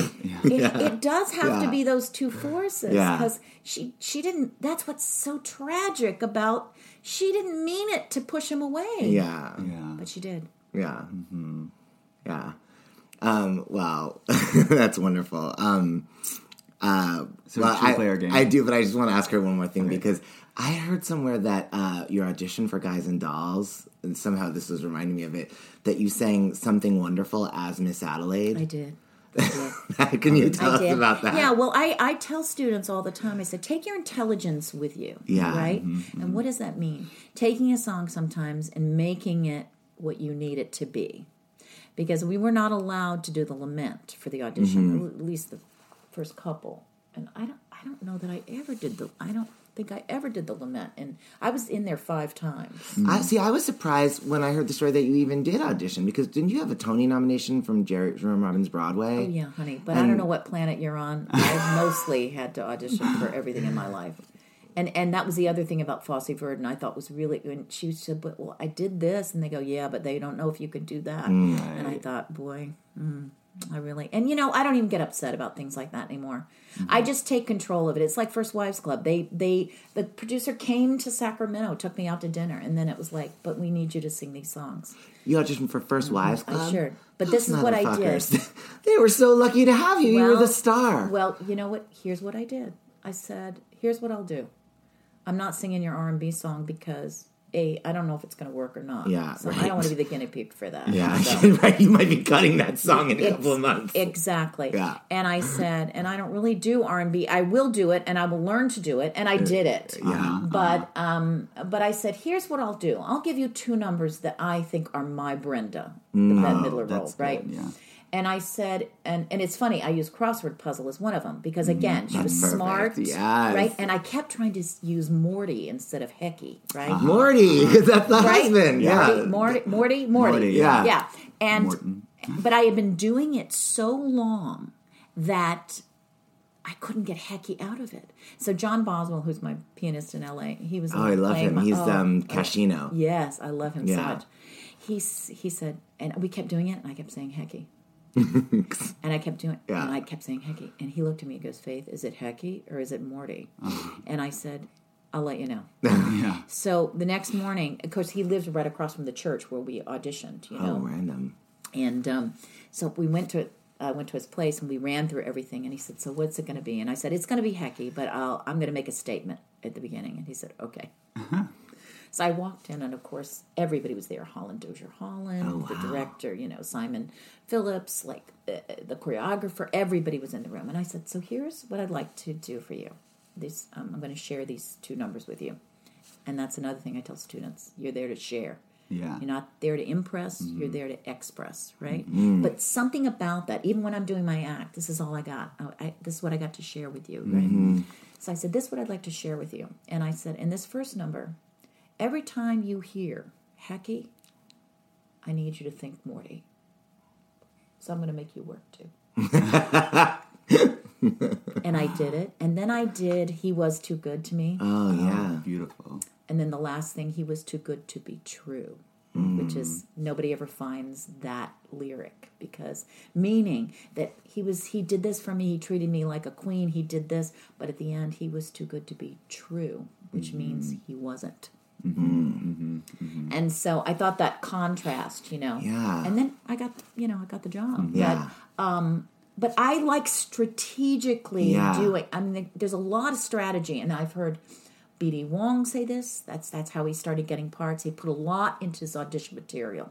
Mm-hmm. He he really went to the mat. He really thought about it. He put himself out there, and it mm-hmm. became fun for him to mm-hmm. go. Oh, this is what I got to show you. It was like your own little act. I mean, I can get like chills thinking Yeah. about it, and I was the same way. I was like, okay, how can I get? I'm gonna I'm gonna pull myself from the fray by doing this. And Guys and Dolls was one of them because I thought everybody thinks of that character as like no Nathan, ding, ding, ding, ding, ding," you know. And I went, no, what is her dilemma? What is her mm-hmm. dilemma? I knew that was that was the key into her.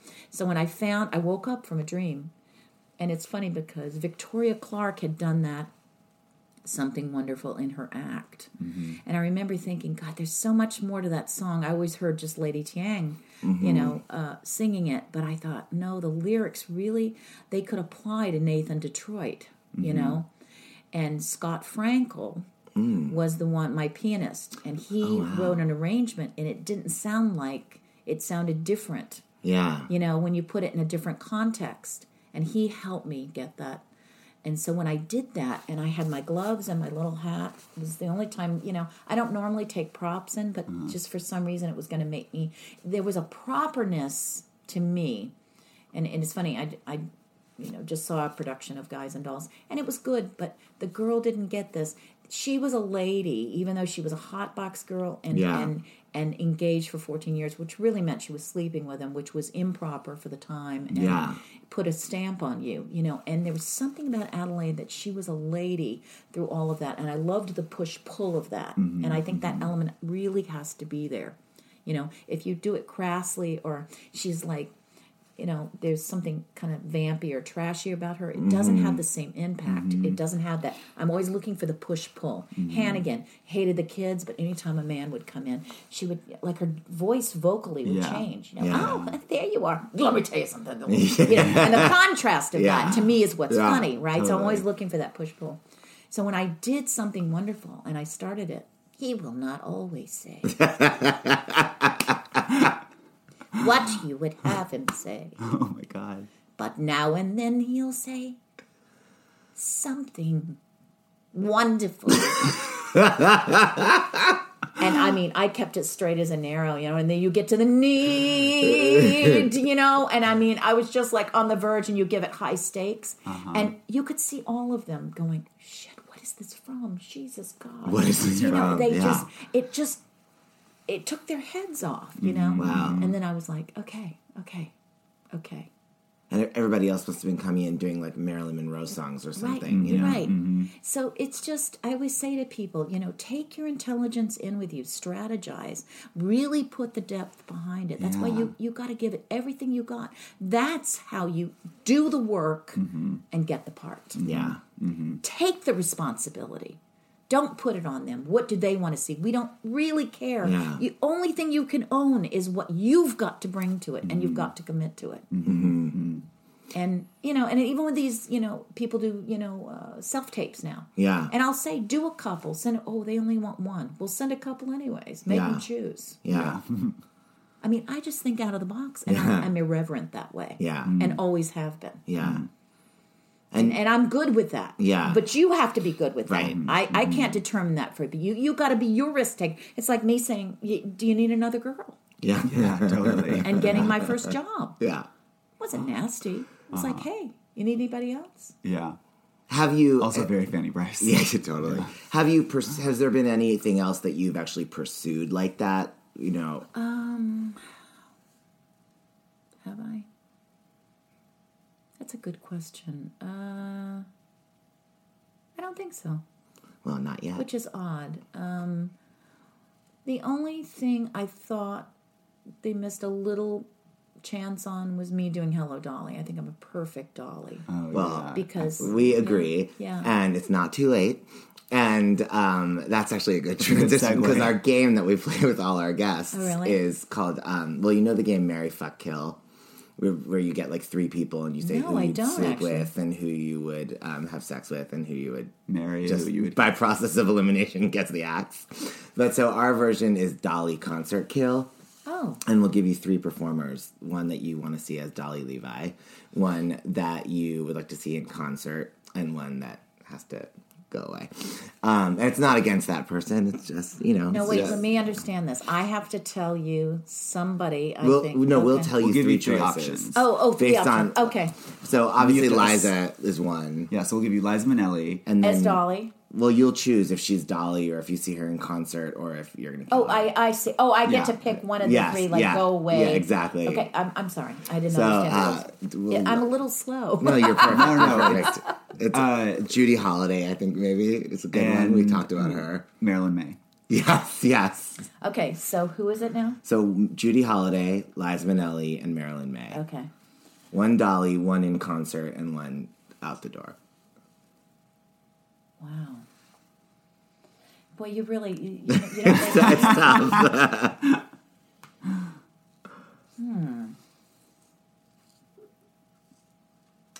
well. I I love Judy Holliday, but I don't see her as Dolly. Oddly Yeah. enough, um, Dollies have to be. Um, and this is interesting because Marilyn's an interesting gal. Uh, but she has a daughter and there is a caretaking part of her Mm-hmm, and i think that has to be an element not that you have to have a child Yeah. because the, the thing i always say about jerry herman is he wrote mother-like roles not mother roles but Mm-hmm. Yeah. mother-like Yeah, totally. and even for men who played women, they were mother-like. Yeah, in Cage, right? totally. Which w- always attracted to me because I was naturally codependent. Um, uh, and, and even being a mother, it really struck a chord with me. So probably, I would love to see Marilyn Maye as Dolly. Yeah. yeah, totally. That would make sense to me. In concert, um, it's funny. I, I, I love Judy Holliday on screen, and I think she was so intelligent and so brilliant. I would have to say Liza Minnelli in concert Yeah.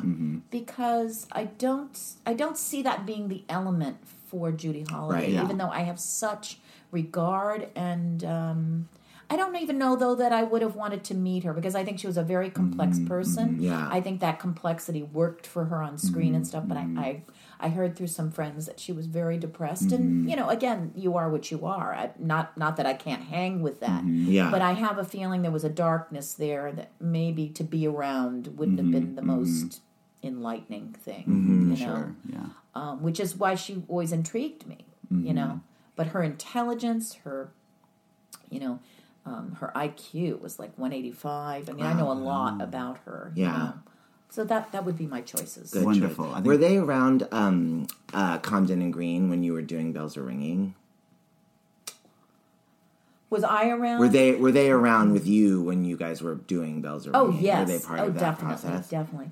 In fact, I always thought I really reminded Betty Comden of Judy Holliday. Yeah, there, sure. There was an essence, and there was there was some, you know, like um, I don't know. I just always felt like uh, something about me reminded uh, reminded her of her, and I think there was because you know. Betty started out, I believe, being the performer, Right, weren't they all had an act? the three of them had an act together. and but Judy was the writer, and then Oh. Judy, at was it upstairs or the downstairs? I hope I'm telling this right. She started performing, and that her career really took off, and Yeah. then Betty became more of the writer. Interesting. And I, I, th- I think there was a lot of, you know, I just imagined. I'm pretty perceptive Yeah, girl. That there was just a lot going on there. yeah, interesting. Yeah. Well, So at least she got to at least she got to see it come back in such a glorious. Oh my god! And I had really, um, I I did fight for that role. See, I'm surprised See? to hear that too. I would have thought Oh that was a well, I had done a after Guys and concert with Tina Landau at um, Kennedy Center. It Hmm. was at, like one of those, you know, on book. Oh, before you guys did it in Mm-hmm. New York. Oh, weird. And then um, I had gotten Little Me, and Betty Oh, Betty was happened. upset because I took that because we were going to go. Um, they they said they were going to go in the production, but they couldn't find a producer. Hmm.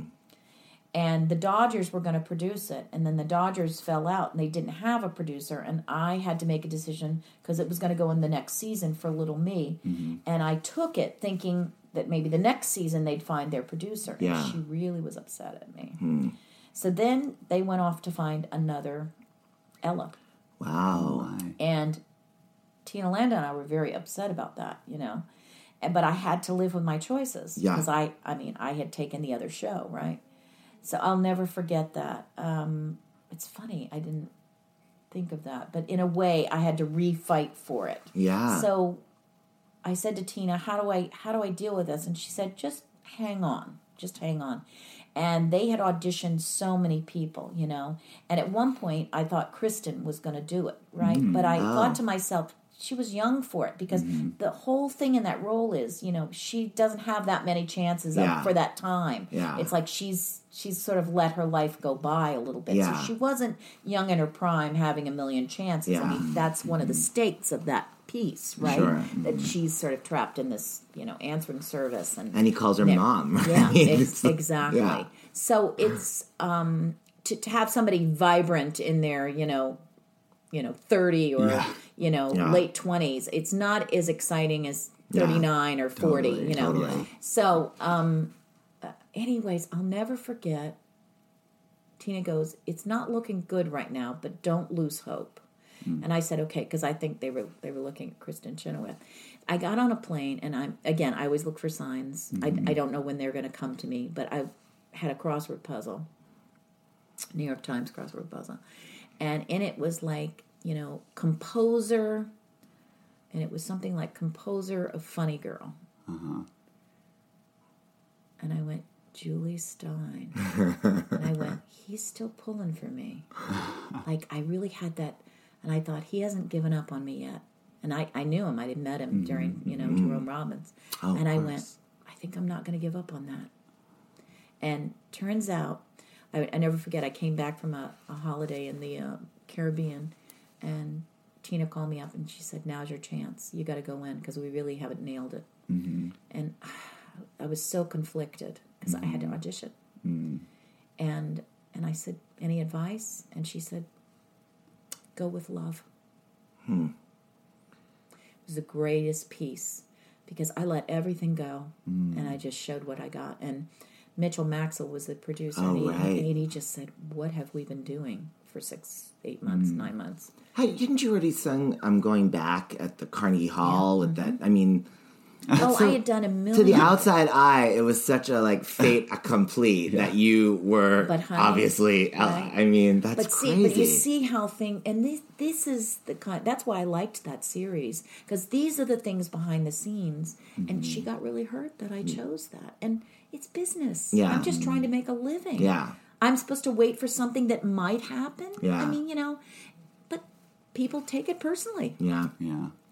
yeah, and they it's do. okay. And that but that's why I say to people, you've got to really be your own advocate and know mm-hmm. yourself and be strong in yourself Yeah. and give yourself credit in the bank and be so strong to be in this mm-hmm. business. Mm-hmm. You got to love yourself. You got to really you're okay. You're going to be okay. You know, and you can't just you, you got to find ways to get strength. That's why you have to have spirituality. Mm-hmm. That's why maybe not religion, but spirituality. You got to believe in that. You know, mm-hmm. you got to build your home. You got to have a family. You got to have people that love you, and your family doesn't have to be children and you know two point whatever. It, it could be a dog and, and good friends. Yeah, you know, um, mm-hmm. it, it could be a goldfish and or, and a snake.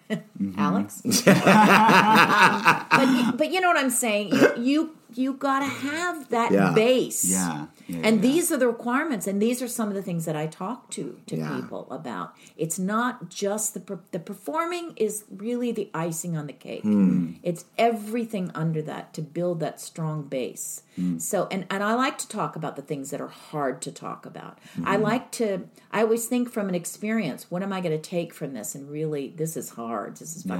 Like replacing. You know, mm-hmm. replacing is a whole other thing. Trying to appease to what's there and yet be your own person and slowly find things. You know, there's there's a there's a whole art to that. Mm-hmm. So you don't push away a whole cast, mm-hmm. right? Oh yeah.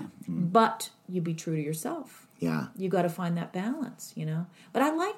I like talking about things like that. These are the kind of things, the minutia. Yeah. I, I like really getting into. You know, Yeah. fascinates me, Yeah. and I think about it, and I get up every morning excited to know what the signs are, where I'm going, who I'm sharing with, mm-hmm, and that's mm-hmm. why I just will never be that bitter, jaded. When things people go, oh, you know, you're not taking the cake in. No, not my thing. You know, of course it hurts. I mean, I have a couple of days where I don't want to talk to anybody. Mm-hmm. You know, but.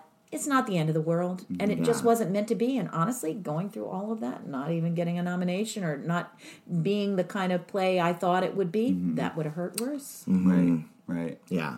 You know, Yeah. Right. so you, you just you have to really take it in stride, Mm-hmm. and that doesn't mean taking it in. I give myself forty eight hours usually, Yeah. to really go there, and then it's just like, girlfriend, you got to cut bait and let's Mm-hmm. go on. You know, That's a good combination of feeling, Feeling your feelings and Yeah. moving on with your life. and sometimes Yeah. it's longer than forty eight hours. Right. You know, it Yeah. takes me a little. It's like not quite there yet. I used to say to my son, "Let's have the feelings, and then we'll solve the problem." Yeah, and I'd look over and I go, "Are we good?" And he goes, holding his finger up, you know, like give me give me another minute.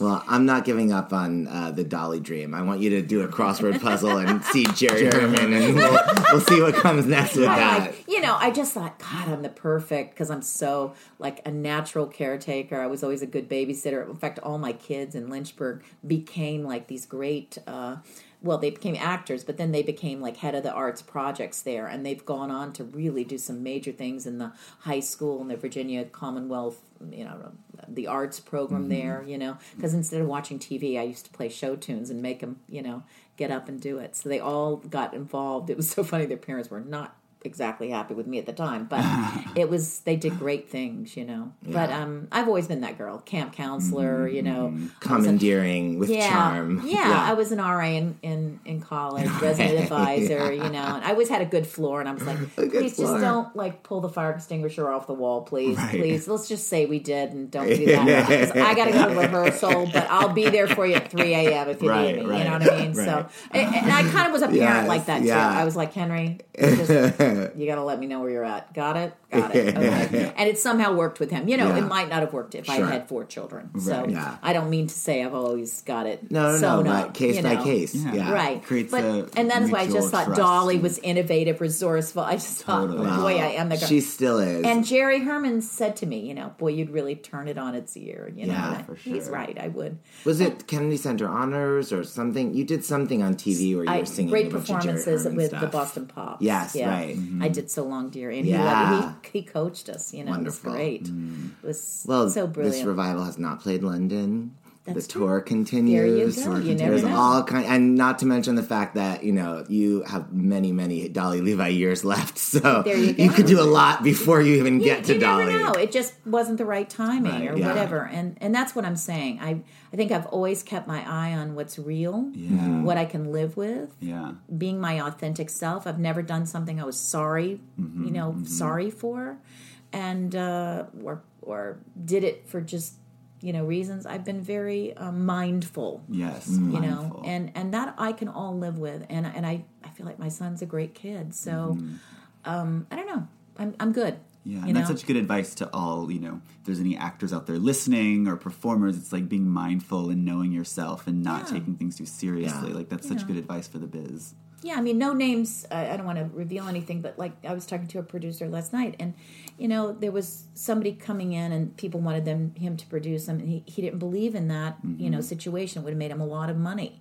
Mm-hmm. But and he just was like you know i i can't for myself go you go to see this. Like he's mm-hmm. he because he's an artist too. And i think that kind of integrity you know i think we've lost that somewhat Oh, you know? Um and i and i i said to him i was like god i loved you before. I love you even more now. Because you know there it, it still exists in this world you know? Mm-hmm, mm-hmm. So i think i think those things are important. And it doesn't mean you know life or death if somebody does it and makes money but i mm-hmm. think when you when you have uh, you take your work that seriously of what you're producing you believe in. And even if it maybe not make the most money but you believe in what what it puts out into the world i think you know i think that counts It counts, yeah. you know? Mm-hmm. Well, and if for you're me. producing something with that kind of care and love and conscientious attention, you don't have that to give to anything. That's it has right. to be Right. something you believe in. you know and mm-hmm. that's not putting down somebody else that might see something in it but then you're you're just a different kind of producer mm-hmm. you know?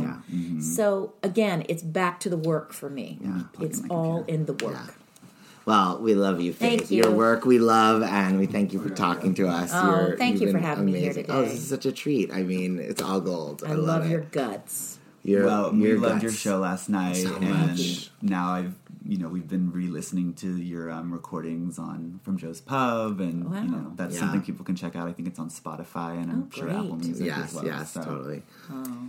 Anyway, Both albums. yes. All good. All right. we love you, Faith. Thank you so much. Thank you. for being with us on Broken and you know find me if you need me to coach Yes, Yes, yes. yes, How social should they find you? yeah well um, my uh, email is faithprince at me.com Did you hear that? heard it here first. FaithPrince at me.com. and i have a website yes. and so you can find me yeah, she's Wonderful. There's only one Faith Prince, so you're not going to go, go. wrong if you look. okay Thank you, Faith. thanks guys Thanks for listening to Ben Rimalower's Broken Records on Broadway World. For more episodes, visit Broadway World, iTunes, Stitcher, or wherever podcasts do be.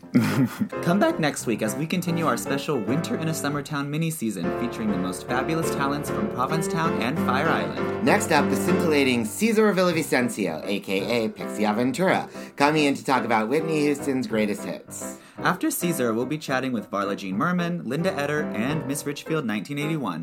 This episode was recorded at the fabulous Anchor Inn Beach House in Provincetown, Massachusetts. Visit them online at anchorinnbeachhouse.com. This episode was edited by me, Daniel Nolan. Thanks to Emmy winning composer and lyricist Lance Horne for the Broken Records theme song. Follow us both, Ben Rimalower and Daniel Nolan, on all y'all's socials. That's Ben Rimalower. B E N R I M A L O W E R. And that's Nolan with an E, not Nolan with an A. Because Nolan with an A is an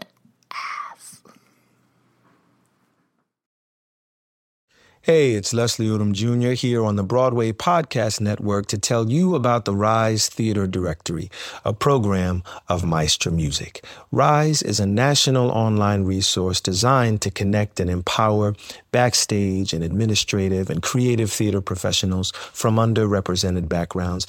If you work or aspire to work in the theater community, this can help you find your next project. And if you hire theater professionals, search the Rise Theater Directory to find your next team. Create your profile now and get more information by visiting risetheatre.org. That's theater with an R E R I S E T H E A T R E dot org because only together we rise. Lucky Land Casino asking people what's the weirdest place you've gotten lucky? Lucky? In line at the deli, I guess? Aha, in my dentist's office. More than once, actually. Do I have to say? Yes, you do. In the car before my kids' PTA meeting. Really? Yes. Excuse me, what's the weirdest place you've gotten lucky? I never win and tell. Well, there you have it. You can get lucky anywhere playing at LuckyLandSlots.com. Play for free right now. Are you feeling lucky? No purchase necessary. Void where prohibited by law. 18 plus. Terms and conditions apply. See website for details.